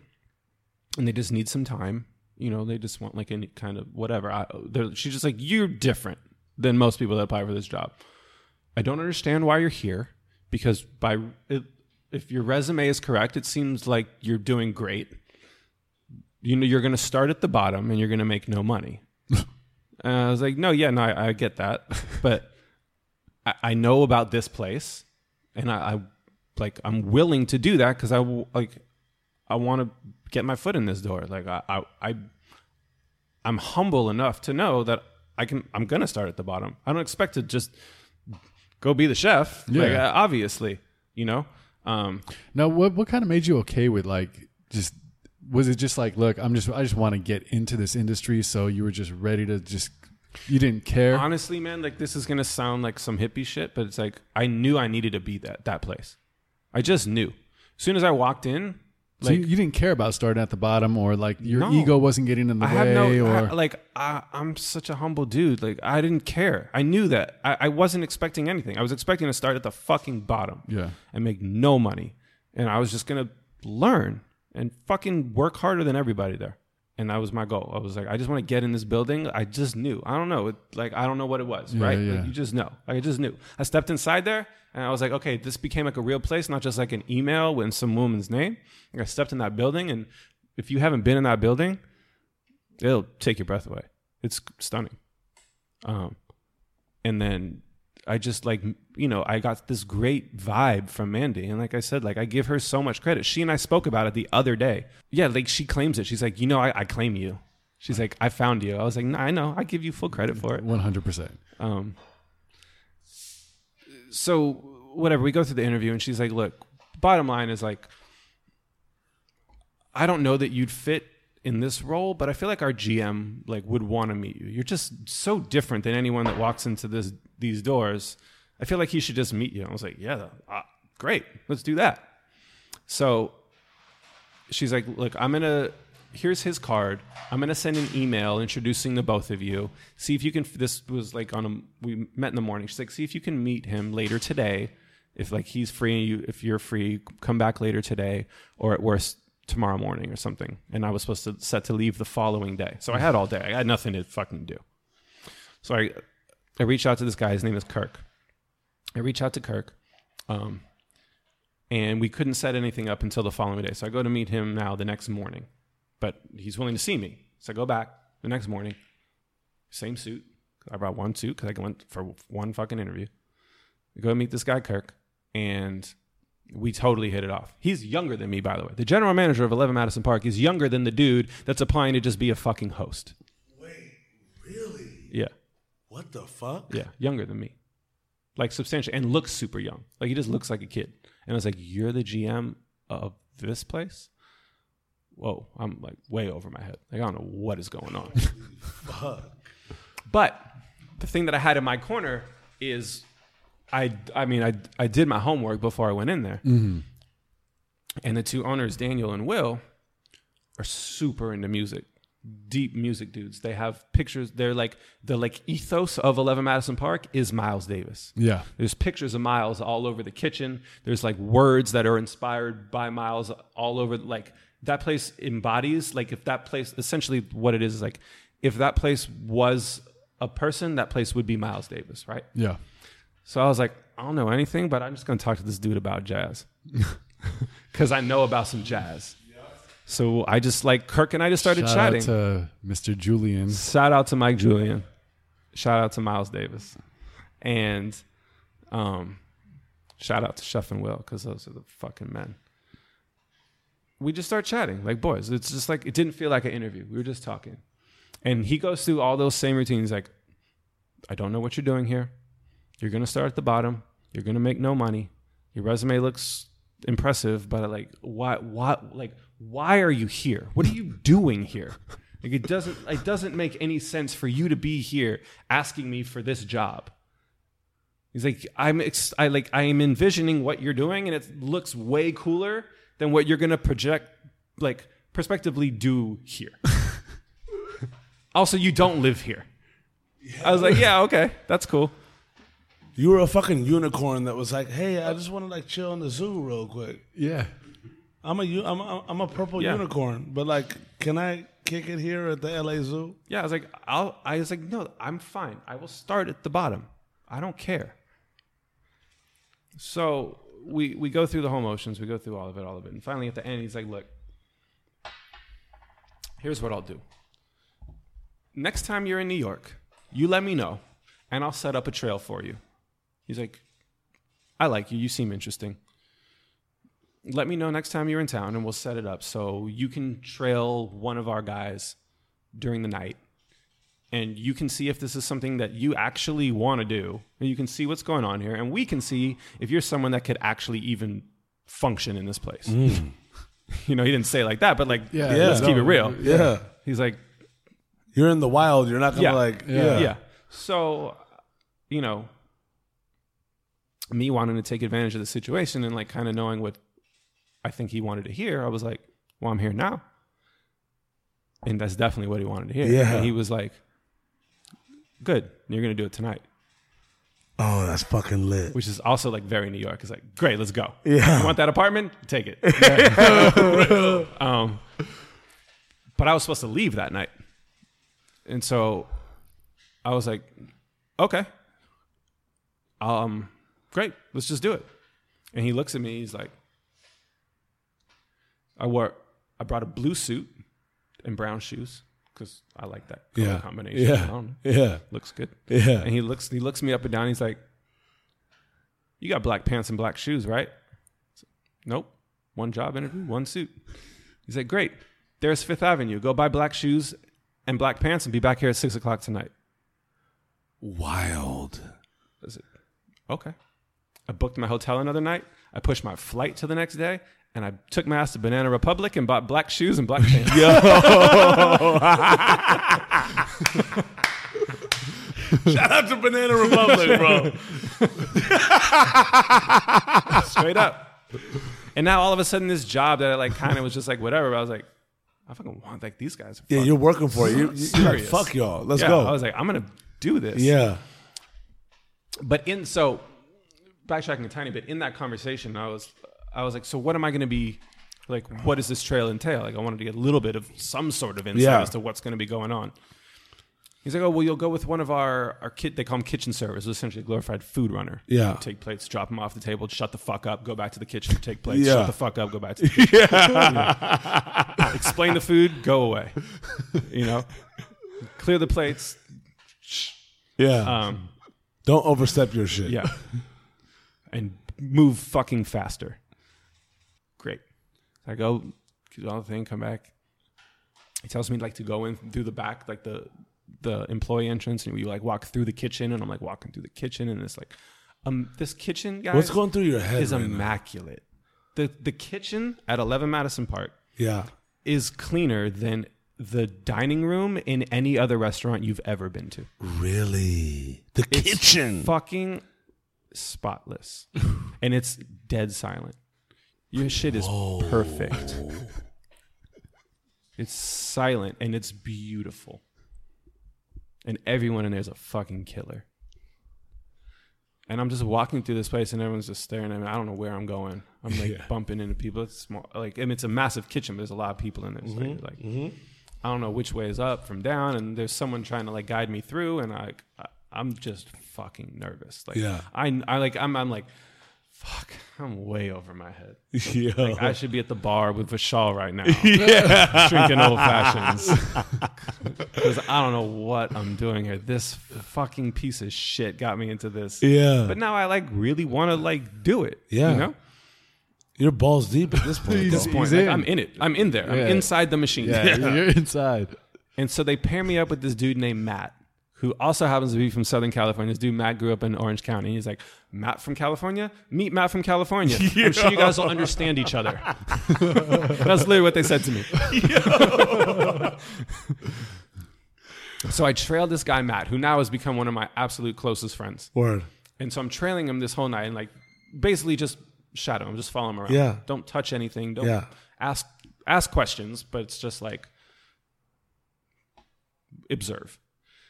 So I'm, I'm, following this guy Matt around all night, and like meanwhile during during that whole thing, every different manager is like pulling me off the floor and like spot interviewing me, and it's like fucking intense. Like the magnifying glass is definitely on this guy. And so they're like asking me all these background questions, asking me all these restaurant questions. I don't know what the fuck is going on. And they're like talking about, asking me all, oh, whatever. Just like interviewing me, like on the spot, like trying to catch me off guard.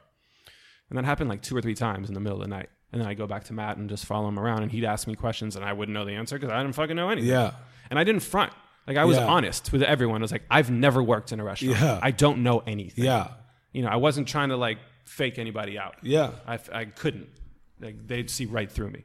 I was Absolutely. why and like why would I do that? So I go through that whole night. I go back at the end of the night. I finally get to back to Kirk's office, and he's like, "Hey, look, I just want you to know we really appreciate. Like, I know that you booked your hotel, and I know you did all this stuff. And like, he's like, I'm gonna say it again. Like, I still don't understand why you're here. I don't understand why you want to be here, and I'm gonna tell you again how little money you're gonna make here. But I can tell that you actually want to be here. Like, you have that drive and desire. I was like, yeah, dude. Like, I'm I'm not here. Did you ever at that fucking point have a voice to why you wanted to be there or not yet? I just knew. I just knew. I just knew. Like after going through all of that, I like I loved the way that they operated, Mm. and still to this day, which is like why I What remain. what was working that? with Perfection. Right? We can never be perfect, but they strive to be perfect. Yeah. Every And night. if the goal is perfection, like you least ha- you're, like you're you want to be perfect right like at a restaurant of that caliber where every single imagine every single guest that comes into that restaurant this is the way they put it to me Okay. If every guest that comes into this restaurant doesn't have the best meal of their life we failed Fuck. and they're goddamn. that's lebron serious. scoring 50 every night Yeah. every night Triple And- double too. every night yeah russell westbrook triple Yeah. double scoring 50 I like that. every night I like that. right Yeah.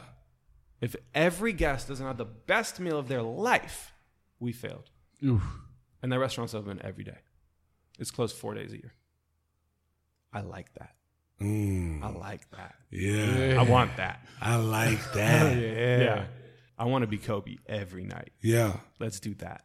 Hurry up and run. Let's run. I want to run. I like that. I like that New York mentality. Yeah. Like, let's go. Yeah. I never had that. Because this is giving on another level. This is giving perfection every night. Yeah. This Not only are you giving, you're giving perfection. This isn't giving just to give. Like you're trying to find the art of what Yeah. perfect giving is. and they like it's so it's so personal and so detailed. Every guest it's one one of one was what we would always say right? It's not like this you're all gonna get the beef. No. You're not all gonna go eat 11 mass like anusha's gonna have anusha's meal. And hmm. joe's gonna have joe's experience. And eric's gonna have eric's experience. And every single person is gonna have their perfect experience. Right? Yeah. I just love that. I want that. And I, I saw that. Even in that little bit of trail, I could just see like it honestly looked like a fucking watch, like the inside of a watch, and every Wild. step was perfect. It's per, it's it's attempted perfection, Lit. and I loved it. I was Lit. instant. I was like, yeah, Yeah. yeah, that's way like Yep. cooler than like Nobody make- else went to Banana Republic, but you did. Right. Got it done. right. Yeah. Like, There's I- Fifth Avenue. All right, word. I'll be a banana. yeah. They, they, they have a huge store there. Yeah. and, they, and they got a sale on black pants. literally, he pointed. He's like, "There's Fifth Avenue," and I'm glad he did. Go, I don't know. Fuck Yeah. been to Manhattan like twice in my life. Um, so after that, I go, I'm, in Kirk's office, and he's like going through all these things. I was like, "Yeah, man, like I really actually want to be here. Like, I'm, Yeah. not, I, I'm not just throwing money around. Like, I want to be here. I'm not Yeah. like, wasting Yeah. time." So he's like, "Here's what I'll do." He's like, "I'm gonna talk it over with Matt and see how you did, and then the other managers, and we're gonna kind of all reconvene. But what I will promise you is, before you leave New York tomorrow, we'll have an answer for you either way, either Lit. yes or no. But at least we'll we'll give you an answer." Yeah. I was like, That's awesome. Yeah, Now I couldn't like when I pushed my flight. Now I couldn't get a flight the next day till like 9 p.m. was the like earliest flight for Yeah. whatever. So now I'm walking around New York and I, my buddy's in fucking surgery, like cutting people up, you know, being a doctor. and I don't know anybody in New York. The only other people I know in New York are is Ian's sister. Oh yeah. And mm-hmm. My my my buddy Ian's sister Melanie and her and her husband Steve owned a little hot dog stand in like Nolita. Mm. So I just hung out at their hot dog stand all day because Lit. this job that I didn't really care about, it was an excuse to go to New York. I was now scared to go on the subway because I thought I was going to miss a phone call. Yo, I I feel didn't wanna you. go underground. Insane. Now this thing I didn't give really really didn't care about. I was like, yo, if I, I can't I can't miss this phone call. Like I can't let it go to voicemail. I I, I have to talk. Like I have to know. You got to be an open air. this. You Yeah. got to make sure your service is immaculate. Yeah. Now I want this. Mm. bad. So I don't hear from him all day. I don't fucking figure. I'm like, ah, fuck, I, I didn't get it. Right. The worst thing that happens to me is I come back to LA and keep writing music. Yeah, Wow, life's fucking rough. Yeah. Right. But now, like, you're Jason Timberlake. yeah. but now, like, I'm like, I like, I'm dedicated. I was like, I saw, I, I saw. You tasted Yeah. it saw for a I second. saw Yeah. it. Yeah. I was like, that, that's And they put you in it. You wanted that. in it. Yeah. So I'm I'm all the way to get to the airport. Still haven't heard anything. At 8 p.m., I'm like about to board this plane. I get an email from Kirk. Here's where it gets even crazier. The day that I got offered my job was the day that the the for those who don't know, the San Pellegrino Awards is what ranks all of the restaurants in the world, Okay, right? Um, that's the the Pellegrino list. got it. They were currently number 10 in the world when I went and interviewed there. Okay, I get an email. unbeknownst to you, or I, I knew. okay, I knew. I get an email from the general manager of 11 Madison Park. Me. Fucking matter. yeah, J- Jason Timberlake over here. yeah, Jason Timberlake at his saying, finest. Congratulations, you've just been offered a job at the number five restaurant in the world. They jumped from 10 to 5 the day that I got offered a job. Wow. What the? Hold on. Mama! Mama! And this isn't even like a we made it. It's just like, Mama, we here. But what was that feeling like? I didn't like. I didn't. I- I'll tell you the email I wrote, which is maybe like the dumbest you know, Uh, yes. piece of idiot. Like Matt just being a dumb fuck. Can we? No, But- but, no, but can we but the express Matt feeling- being a dumb fuck? Yeah, yeah, I'll get to it. But the feeling was just like, fuck. Now I, ha- I have to take it.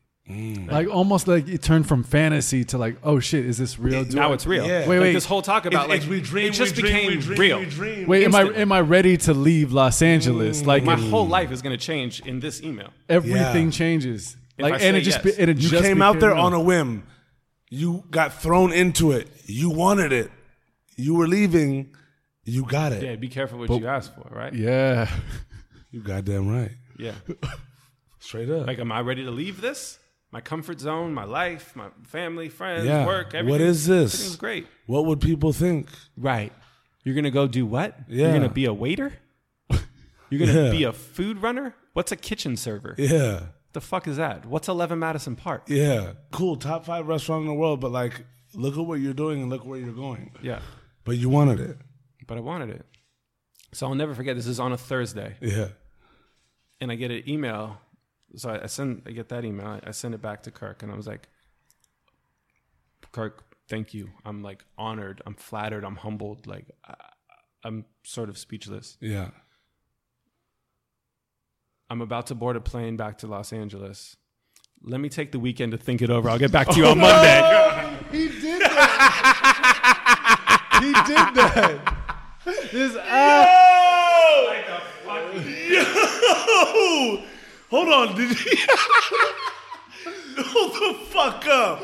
the idiocracy. No, but look, thi- this is coming from the dude, right? That he was like, yeah, when, you know, next time you come in LA, like, just let me know and, you know, we'll have you run. And you're like, but I'm here. This motherfucker gave you the job. He was like, yeah, you know, I got a couple other offers. You know, you know Let me what's take the weekend. yeah. You know what's crazy? Actually, the the the top the, the the number three restaurant in the world reached out to me. Daniel and Per se are also on the list. so, like, I don't know. I'm battling between host and and the kitchen Literally, server, but the unicorn. This is Yo. his one actual can I, place. can I ask you this though? After you sent that, like looking back at it now, you're like, Yes, instantly. Yeah. Instantly, I was like, "You fucking idiot! Yo, what did you just do?" You can't like reply again. And then I get on the plane. It's like, "Please turn off your phone." It's like, "Fuck!" The next five hours is just torture. God. It's like you just blew it. That's you like just the blew 3 a.m. text to the chick you really fuck with, and like you're lit as God, right? and you just take something ah. out of context, and you think you're just being like, well, this. You wake up in the morning, you look at your phone, you're like, God, fuck, fuck. This is That's that. this is the job. It's not the job of your dreams, but this is the job of the moment in an environment that's like That could potentially change my picture whole life. perfect. Yeah, picture perfect. Yeah. Not that my life No, was but bad, can I, can but I it could change. So we know that that was like uh, the moment, right? I want to take it back before you sent that, right? Before I sent that, I'll tell you. I'll t- before you ask that question, I will tell you something. But look, I want to ask. So tell me before that, but I want to ask you as you were typing more so. But give me before you sent that, and then I'm gonna take you to as you're typing this. Fucking So before I sent that, every time I would like leave Los Angeles, my mom would worry that I wasn't coming back because she always knew that like I had this desire to just like go. well, your Right. mom was a giver, right? Right. She knew, and she was, but she would always just like joke like, "Make sure you come back," you know. Or And I called my mom before I sent the email. Yeah. I was like, Mom, I just got offered this job. I just want you to know I'm about to board a plane. I'm coming back to LA, but I'm moving to New York. I already knew. wild. But then I sent that dumbass email to So let me no, but let me ask you. This. I want to talk about the moment that you're. It could even just be a stream of consciousness email. Like at the same time, bro. Like you've been in the music game forever. So you're like even dropping your dreams. You, you you're not in this like, got it, great, gonna be there because this is this is your life changing. Yeah. Right. But let's take it to the tenderness of what the fuck was going through your head when you were writing that hoe ass email like that. Let's just be I mean, like, I think in the no, because like look, like no, because like look, like you inflated and then deflated immediately. You press no, but look, you press send, you press send and realize you fucked up before you could even read it back. Like it, it was almost as if you were like, all right, blah blah blah blah blah. Warm regards, Matt. Send. I'm an idiot. You just like, it's like all the good that you just did. Yeah. Just went, psh. Yeah, you went to fucking Banana Republic, and like, got, like they were expecting Gucci or Valentino. You went to Banana Republic, got it done, right? And black then- pants are black pants. Yeah, and, give a fuck. and then out, out of nowhere, the DJ wanting to be a kitchen server had ti like needed time to think.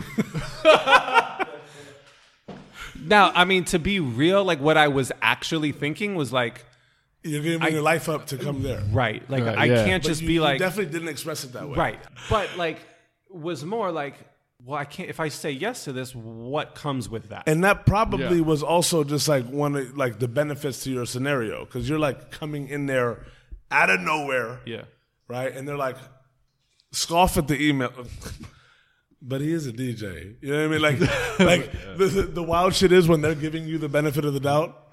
You know what I'm saying? Well, so here here's my thinking as to what the, the train of thought was there. Okay. Was like we're number five. We're partying all night. Probably not Yeah. even checking emails. Yeah, thank God Who for you. Who gives a shit? Yeah. As soon as I landed, I sent that email. I was like, "Yo, I'm doing. Let's do this." Yeah.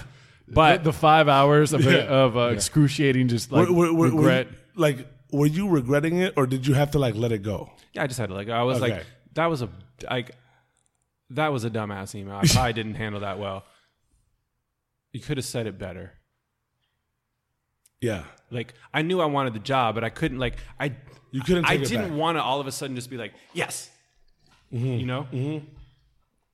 I, I, Word. I like that was me just Word. like giving myself. It myself was a breath. posturing, but like you didn't do it well. Like you, Yeah. I Like, feel it clearly it didn't matter. It didn't. It was fine. It didn't. But it didn't. in my own mind, I was like, that's the email you just sent. Yeah, like, are you fucking kidding me, bro? um, but when I got back, yeah, it was like a day or two, like Saturday or Sunday, like Yeah. before Monday hit. Like I sent them an email. I was like, hey, I want to do this, but I asked for like a two month deferral to like get my life together. So I sent them that email. It was remember it was the end of April. It was almost almost four years ago, and I asked if I could start in July, like right after Fourth of July. So I was like, I need a couple months to like change my whole life. Yeah. Yeah. You know, they were literally like, the response, honestly, Yeah. was there is no position for you here. You're we don't need kitchen servers. We hire people, Ooh. and and we think that although you have no experience, you would be an amazing fit here. So you take as long as you want, and when you're ready, there'll be a position here for you. That's fucking incredible. Unreal. that speaks so much to that company. Yeah. That in itself, right there, is why that company is They could have been like as great as it is. they it could is. have been like, no, we need you here yesterday. yeah. Yeah, like we just need a body to fill a job. Right. Right. Um, no, they they they literally said like we hire people and we think that you're a great person. That's amazing. Yeah. So I took two months, wrapped everything up, and moved across country. We're not, we're not done yet. You want to see how little people I knew in New York? So I had I knew I knew two people. Shout in out New to Vishal though. I wanna Shout out to Vishal. I, I had wanna- dinner with him last Look, night. I, I want to take a moment and, and, and, and thank Vishal for being as brilliant as he is, and even giving a fuck enough to like keep throwing like. So there's a little part that I need to also explain. there it is, baby. We get it. right before the night before my job interview. So part of what Vishal was offering, along with this email, was like, "Hey, one of my new patients happens to be the head sommelier at Eleven Madison Park." All right, podcast over, bro. Like, all right, yep. Thank you guys very much. So he's like, "Yo, you should really apply for this job, and maybe I can like tell him that you're going to come in, and maybe he can put in a good word for you. Yeah, you." he wasn't just like, yo, I saw this on Monster.com. I mean, he did see it, and then he was like, "Yo, it just so happens."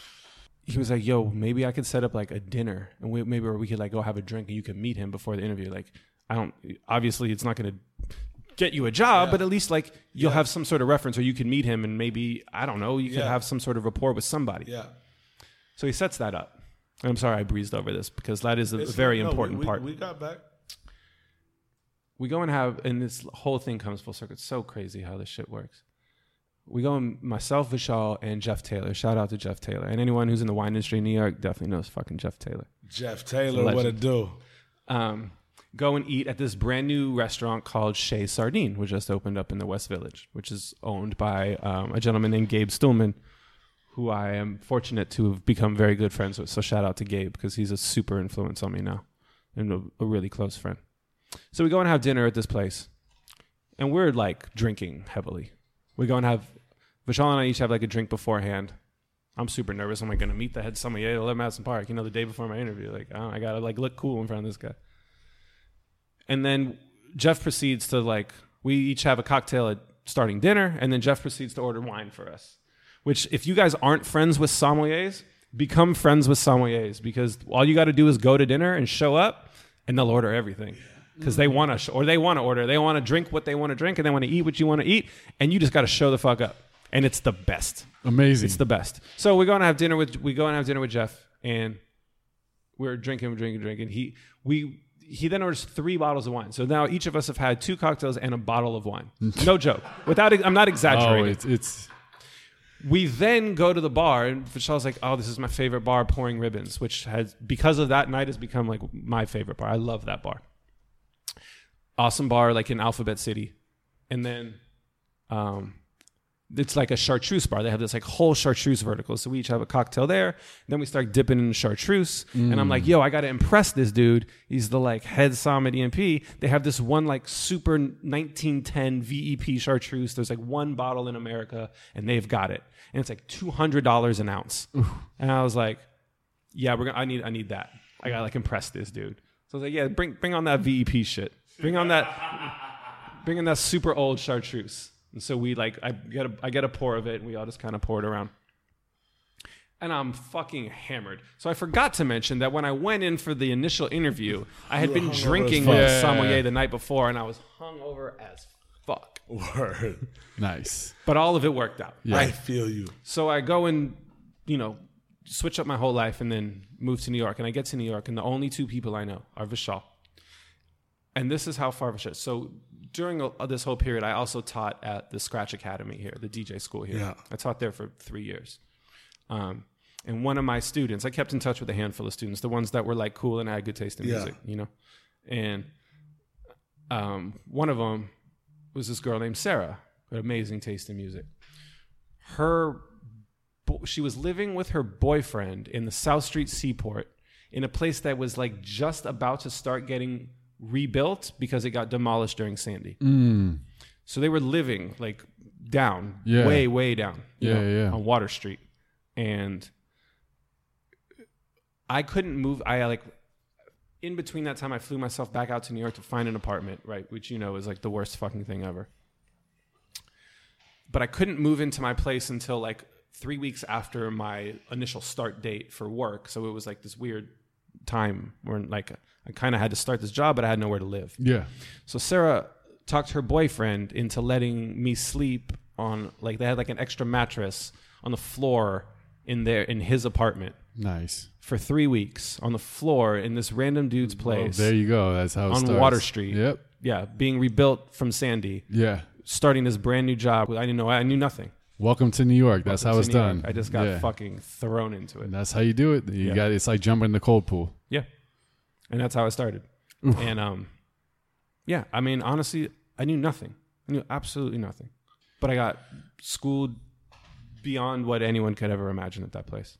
Yeah, I mean now you're in there and like it's it's, it's your world. Like you're gonna outwork everybody, and um, just the education that you're getting, and also I think you're doing it with the right mentality too. Of you already accepted that this was gonna be a learning experience and being okay with starting at the bottom, and you just want to be in that environment.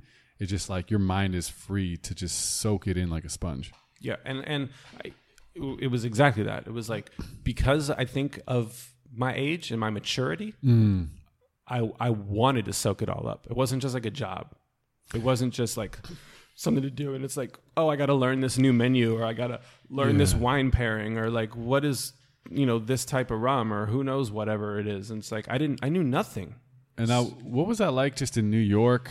Your your life is so polar opposite of what you've whole done. I mean, I want to even touch on the fact that what's it like to kind of give up music in your music career? You know, It was it was And it, it- was hard, but like I mean, you're not making like a hard choice, like I'm never doing music again. But it's like when no, you but I stopped. I yeah, effectively made a decision. when you kind of close, yeah, when you close that door, kind of like you're grinding, you're you're doing spots, you're producing, you're DJing, you know, you're writing music, doing all these things, and now you take a complete change of l- stopping music. You know, what was what was that like? I mean, it was really hard to come to that decision, but in the same time, like it was really refreshing. Yeah, I didn't like. I felt like I was doing. There was a, a lot of it was like I felt like I had to do it because I like I made I made this decision that this was going to be my life and this was going to be my work and I was going to like live off of music and I was like, you know, like un, unless you're you're here, it's like whatever you can do. Can you do that? Yeah, I can do that. Take a job. Right. It's a job. right. I I got that. It's a gig. Right. Yeah, And it's like, I just made this decision. I was like, I'm not gonna work like that. Like, I didn't. I'd never had a boss before. You know, I worked for myself mm. from college on. Yeah. I was working for myself, Yeah. just making it work. yeah, You know, fortunate to have a good background, mm-hmm. just making it work. yeah. And I, I, all of a sudden, I had ten bosses, and I was at the bottom of the fucking. I went from running a, my own business to being at the absolute bottom of the totem pole. Yeah. Not just at the bottom, the guy at the bottom that knew fucking nothing. Yeah, The bottom of the bottom. The bottom of the bottom, like literally, like the bottom of your shoe, the gum on the shoe, and like like the gum on the bottom of the gum the on wrapper the that's shoe. stuck to the gum on the bottom of the shoe.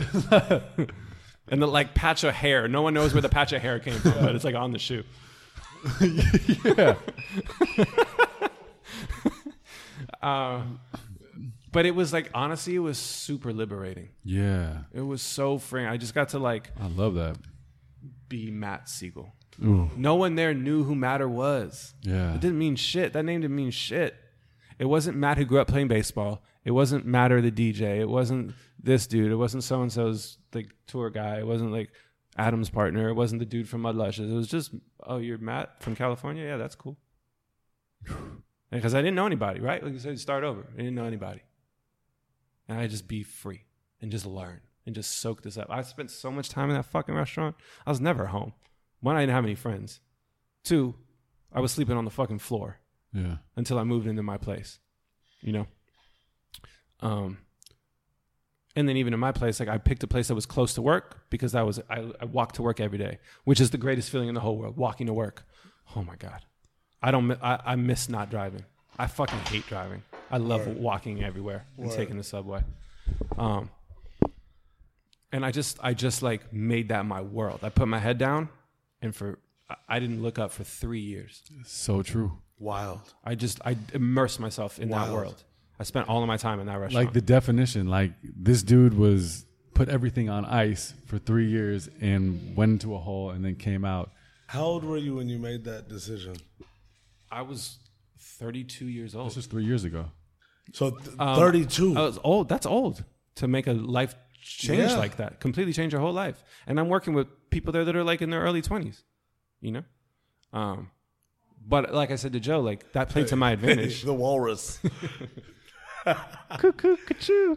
And ladies and gentlemen, we're talking about our our, our photographer, Spatos, that's over here like walrusing sweet nothings to God knows who. You know what I'm saying? Ah. So- no, but that's that's brilliant though. Like, it, I forget who the fuck said this quote. Like, I'm not big on these quotables, but like, it was to the effect of like, no age can can limit you to what you want to do. Yeah, You know what I'm saying? that's true. And at 32, you put your head down for three years. You were a DJ, music producer. You've been in the game, like entertainment. You're making money. You're living comfortably. It may not be lavishly as comfortably. You're creating, but you're also like trapped in this machine, and you want out. But like 32, right? It's not a young man. Yeah, you also I mean, wanna- we're young. Let's, let's not. Yeah, let's we're not young. It, but let's not. Yeah, I, I mean, at the end of the day, you can't be like, "Oh my God, it's going to take me X amount of years." It's just either you want it or you don't. Right. right? But it's beautiful for, for like at the same time there's like such a gorgeous through line in your story in in where you're willing, able, and you actually want to escape. And you know, wh- whatever the the I guess the touch point is like I I can't pinpoint, but your ability to believe in why you're leaving and the comfort in that decision is beautiful for me. Right. It's scary. It was super scary. I'm not gonna lie. Right? They just taking that jump, yeah. but, But it, you it wanted something different. without a doubt one of the best decisions I've ever made in my whole life. Far no, doubt, no doubt. Even even leaving New York was really hard, and even that was a great decision because I knew I needed to do that to progress. But I could have lived in New York forever. Yeah. I just fell in love. I fell in love with that world. I fell in love with that restaurant. I fell in love with that city, the people. Like I love New York. I Yeah. seriously love New York. I, I could live there in a second. What took you out of New York? I'll get to that. Um, but I just want to touch on like being at 11 Madison Park. I I like can't stress enough the like the diligence of that place is the only word I can put. It's like that strive for perfection. And everybody, you talk about a team and bringing people together, everybody wants the same thing because there's no me there. It's a restaurant. The restaurant's not a it's not a person, but it's living. It's definitely a living, breathing fucking ecosystem, right? There's there's food and there's water and like you can live in that in a restaurant Yeah. and you become a family and that that family like is all striving for the same thing. And it's way different than when you go to denny's on the corner. Like it's a different thing. And people think restaurant and you're like oh well you're just like a waiter. But it's, it's It was something it's- bigger. you can't it, it's it's not i'm not able to to verbalize it. You have to experience Yeah. it. You can't you can't understand what that's like to to to want to like play at that level. Absolutely. and so like i said like i just i took full advantage of that and i stayed i stayed there i lived there i wanted to be there all the time i studied i studied i studied i mean we had pamphlets this thick to learn the menu like that was the menu and then there was wine You know, I didn't know about wine. Yeah. I didn't know anything about wine. I know a lot about wine. Now I'm like creating wine menus for people. And like I was arguing with a guy today because he wanted to skim me out of some money. He's like, no, you're gonna pay me to pick this wine list for you. Yeah. You know? Because I just hung, like you just work hang for out that, there, bro. You hang out there and you just absorb knowledge. Yeah. You can't not. Yeah. And I, you know, that work ethic paid off there, and I moved up fast, real fast. Um, you know, I moved on from kitchen server after like I was that I was a kitchen server for like six months, and that's a long time. But Yeah. in that restaurant, that's short. Six Yeah. months. Yeah. That's Nice. a pay your dues restaurant. Yeah. Oh yeah. And and then I get you get moved into like you actually start working in the dining room, and then your next step you just get to pour water. That's it. Or you can actually touch something that's going to touch someone's table. You Wild. pour that water, but you spill that water. Wild. Just pouring water. That was a job. You're Wild. pour the fucking water. And that's an elevated level. Oh yeah. Yeah. You're touching something that someone's Oh, yeah. that yeah? a guest is gonna have. Oh, yeah? Oh yeah. oh, we're gonna try that. Oh yeah.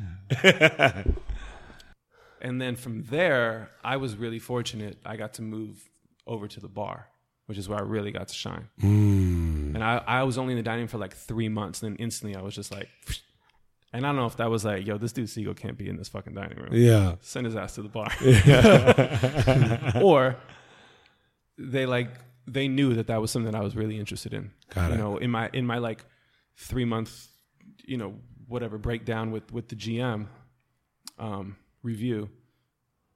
They were really good about that. They're like, "Here's what you're doing wrong. Here's what you're doing well. What are you actually interested in?" Mm. And I told them, I was like, "The two things that I really am interested in: tea and cocktails." Mm. And I got to be like a major part of the tea program there and develop a lot of that tea program.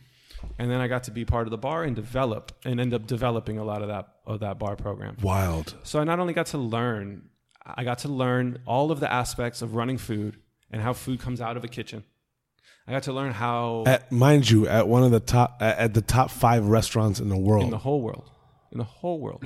this isn't like, No. It, yeah. Oh my god. this isn't like you're and that's why I talk about it like like it's an actual education. It's Yeah. not just like a day job. Yeah. Like I was getting schooled. Like I, I went I went straight to graduate school. You went to fucking Harvard. Yeah. Yeah. Yeah. Yeah. Straight straight there. Yeah. Yeah. In kindergarten.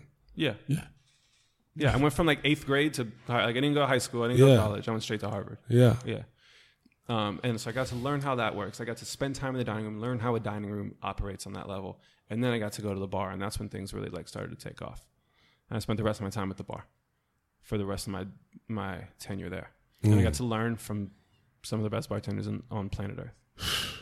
And like, you know, Roush knows, like, I was always just into that. Like, I was making shit at home, like doing all these weird infusions and concoctions and Yeah. like, all shit, just because I thought it was fun. Yeah. Because it was sciencey and Yeah. nerdy and like, Yeah. that was me going back, going all the way back to that idea of like sampling.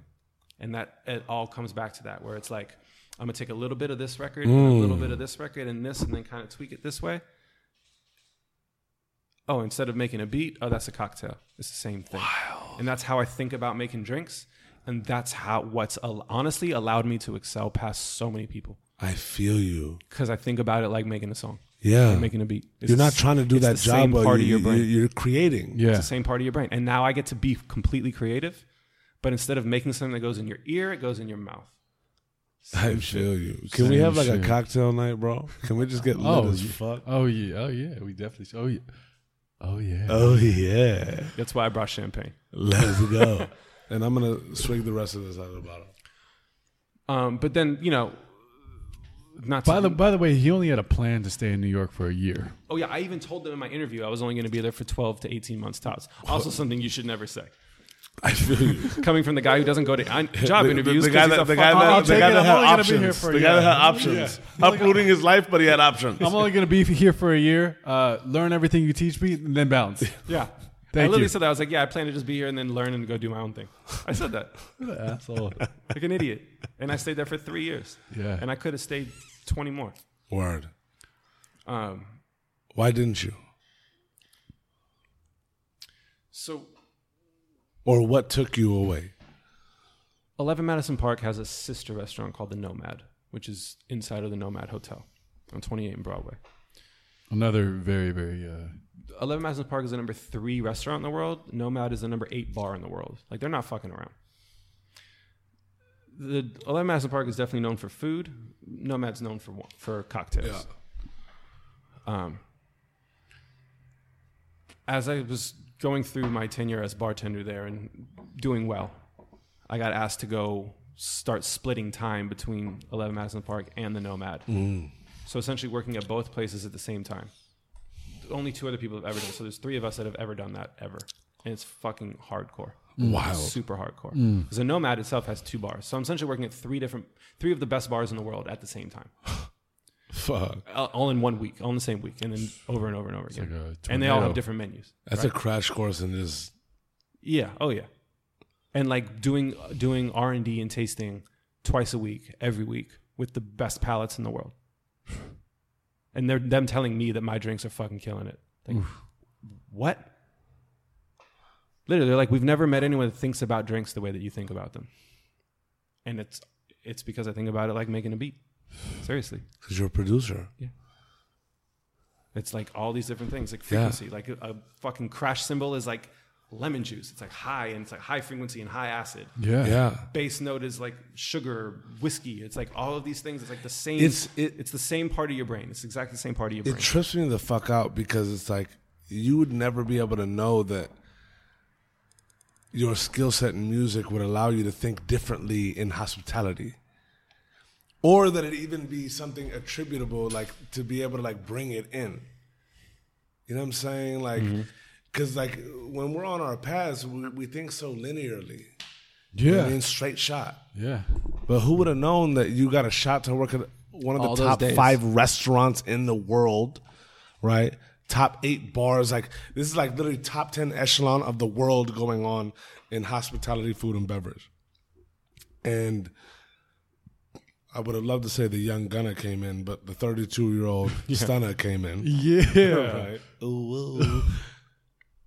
and started literally putting his flair on the skill sets that you'd learned, but being comfortable enough to see it in a comfortable space.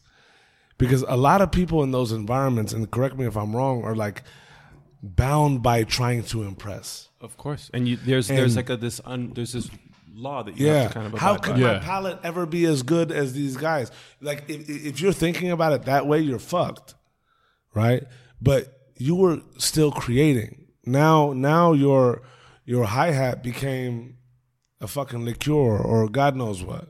You know what I'm? I stopped there because I, I got it, and then I'm not going any fucking further because I wouldn't be able to attribute anything else to that. We won there. We're good. You know what I'm saying? Noosh knows what hi hats are. But like, it's beautiful to me because like, yes, you wanted it. Yes, you fucking gun like put your everything into it. But you also were familiar in a u- unusual and unique way, and like the peculiarity of of your abilities was really what probably shined through like right? Your ability to like see like to utilize the sonic landscape and bring it to uh uh to taste and to to to curating a beverage you don't learn that.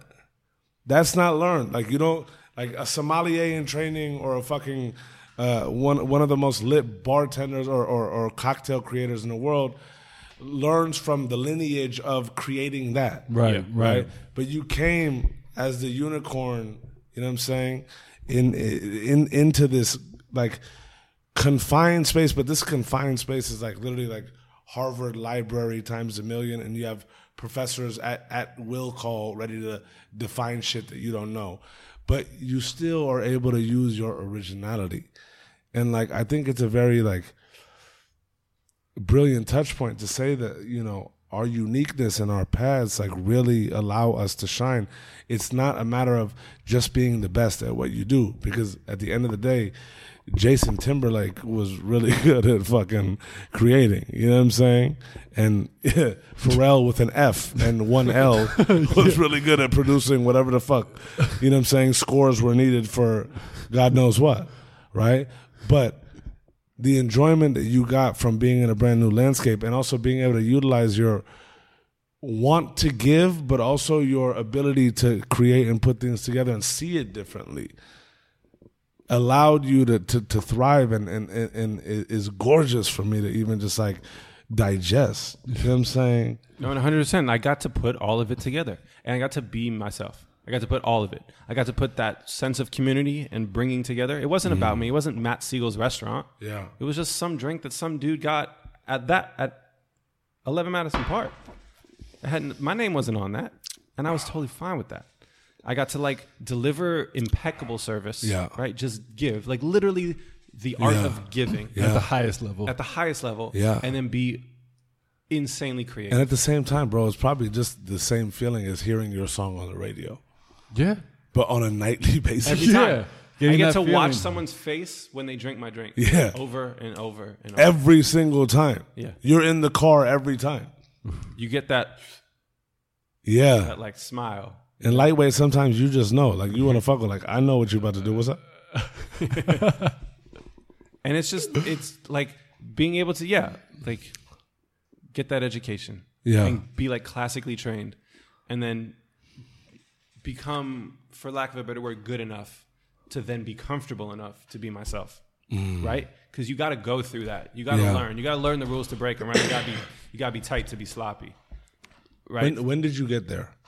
it took me a while. Like every step of that restaurant was starting all over again. Yeah. Starting as kitchen server, I didn't know shit. Yeah. Dropping plates, putting things wrong Yeah, place, yeah, yeah. whatever, whatever. Go pour water, you're spilling water. Like that doesn't seem like a big deal, but it's like you can't fucking pour water right. You know, being a bar back, like being a bar back, I was a bar back for nine fucking months. Wow. That's a long time. Just bringing fucking ice, stock glassware, clear shit. You don't get to touch a fucking cocktail. But I'm getting my ass whooped and learning, learning, learning, learning, learning. Not until I, I like I, the bartender there, Jim, Jim Betts. Shout out to Jim Betts. He's he he is the one that actually taught me everything. Yeah. I give him full credit. He had to fight for me to become a bartender. Wild. They didn't want they weren't they didn't want to promote me. They didn't no Wild. one no one thought I was ready except for Jim. But they needed another bartender because they were short staffed. And they had to hmm. listen to Jim. And they were going to take someone from somewhere else Oh wow. and not promote me. They were going to promote above me. And Jim stuck his neck out for me. He's like, they're like, Siegel's not ready. He's slow. He's not like he's not ready to go. He's not ready to go. I had this like California stigma about me. Seriously, they're like, yo, California, move faster. Like we're not on the fucking beach, bro. yeah. Like I got that all the time. You're just like, bro, we're not in the sixth grade anymore, G. Like, But it was like, yeah. yeah. Yeah. and I'd be like, yeah, man, they'll, they'll be fine. They'll get their food. They'll get their drinks. They're like, no, right? Jim fought for me. They were like, yo, it's got to be Siegel. Like he's ready. He's the right one. Like he's here. Like he's been busting his ass. Yeah. And I remember I had a meeting with our owner and, and the, the like beverage director and Jim, and they were like, we don't think that you're ready. Jim thinks that you are. We're worried that we even have to have this conversation with you. Like, why aren't you ready? Is that their fault for not training you right? Or is that your fault for not ingesting that information? Oh, wow. So we can't decide who's at fault, but either way, you're not ready. Ooh. And so I stepped out of that meeting and I was deflated, right? Because I'm, I'm getting, I'm busting my ass Yeah. so hard. And like a couple days later, Jim comes up to me. He's like, "Hey, man, we had a couple other meetings. You're gonna get the job. I had to really stick my neck out for you." And I'll never forget this. He's like, "Just hit a fucking home run." Oh, fuck. You don't need the notepad for that one. Just hit a fucking home run. That's what he said to me. That's fucking incredible. And I hit a fucking home run. Oof. Thank you, Jimmy. For real. Yeah. And then from that point, when I started became a bartender, like clearly there's a massive learning curve Yeah. to learn how to like properly work clean. Yeah. The idea of like being clean and efficient and Yeah. fast. It's not about that being creative. That It's- shit comes later. yeah, you don't no, get to, yeah, you get in- to create anything. You're in the belly of the beast Yeah. at that point. Yeah. You got to make perfect drinks for every single person every single time. And especially in that crowd. Oh yeah. This is, Oh, you're, not, yeah. you're not at a fucking sports bar where it's like, Yeah, let it's me like, get a Jack and Coke, Light. bro. Yeah. Like, Like and, and these are people, like even your, your patrons, palates, Here's a vodka cranberry. Yeah. Palates and egos are at mm-hmm. their maximum there. We're paying this. How much money Yeah. for this dinner? I want that shit perfect, and I want it now. This isn't how I tasted it when Jim made it. yeah. Oh. Yeah. He also made it four minutes faster. Yeah. Yeah. So there was all that before I even get to being creative. Yeah. And I remember one night, like I was working on some stuff because I want, like I was still a bar back at this point, and I was already starting to like experiment just because I wanted it. Like I just wanted to do it because I was like inspired. And all through all of that, I just want to touch on the fact that I still got to do music at that place. So, like I said, they're super into jazz Yeah. at, at 11 Madison Park. And there was a guy that, like, you know, every restaurant has like music playing, and most most people don't listen to it, and most places don't give a fuck. They just put on like Pandora and let it go, right? Mm, right, right, right. That's kind of what they were doing. They had a guy that was like putting some stuff together and because it's Miles Davis. He put like a bunch of Miles Davis songs on, and they just like played it off an iPod. And he was leaving, or he like had gone to take a new job, and someone approached me about like helping update this playlist. I was like, "Yeah, I can fuck with that." So You goddamn right. I, I like I redid the playlist at EMP for free. I was like, yeah, I just want to do it.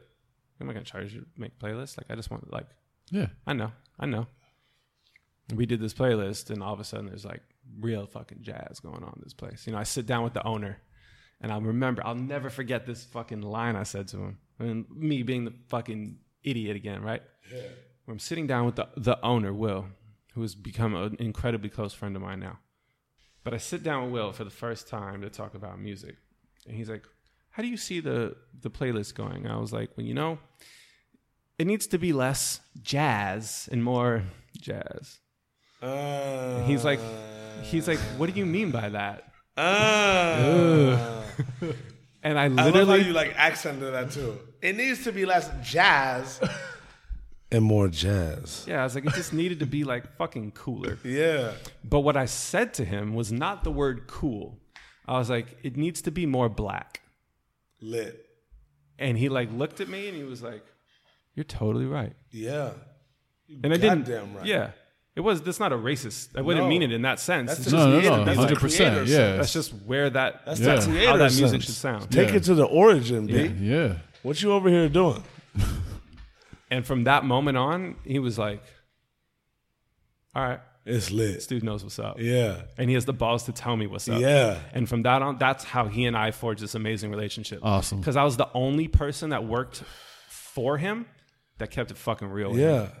And I would call. I would say like we would when we would the first meetings we ever had was mostly just about music. Yeah. And I would call him out. I'd be like, "That's wrong.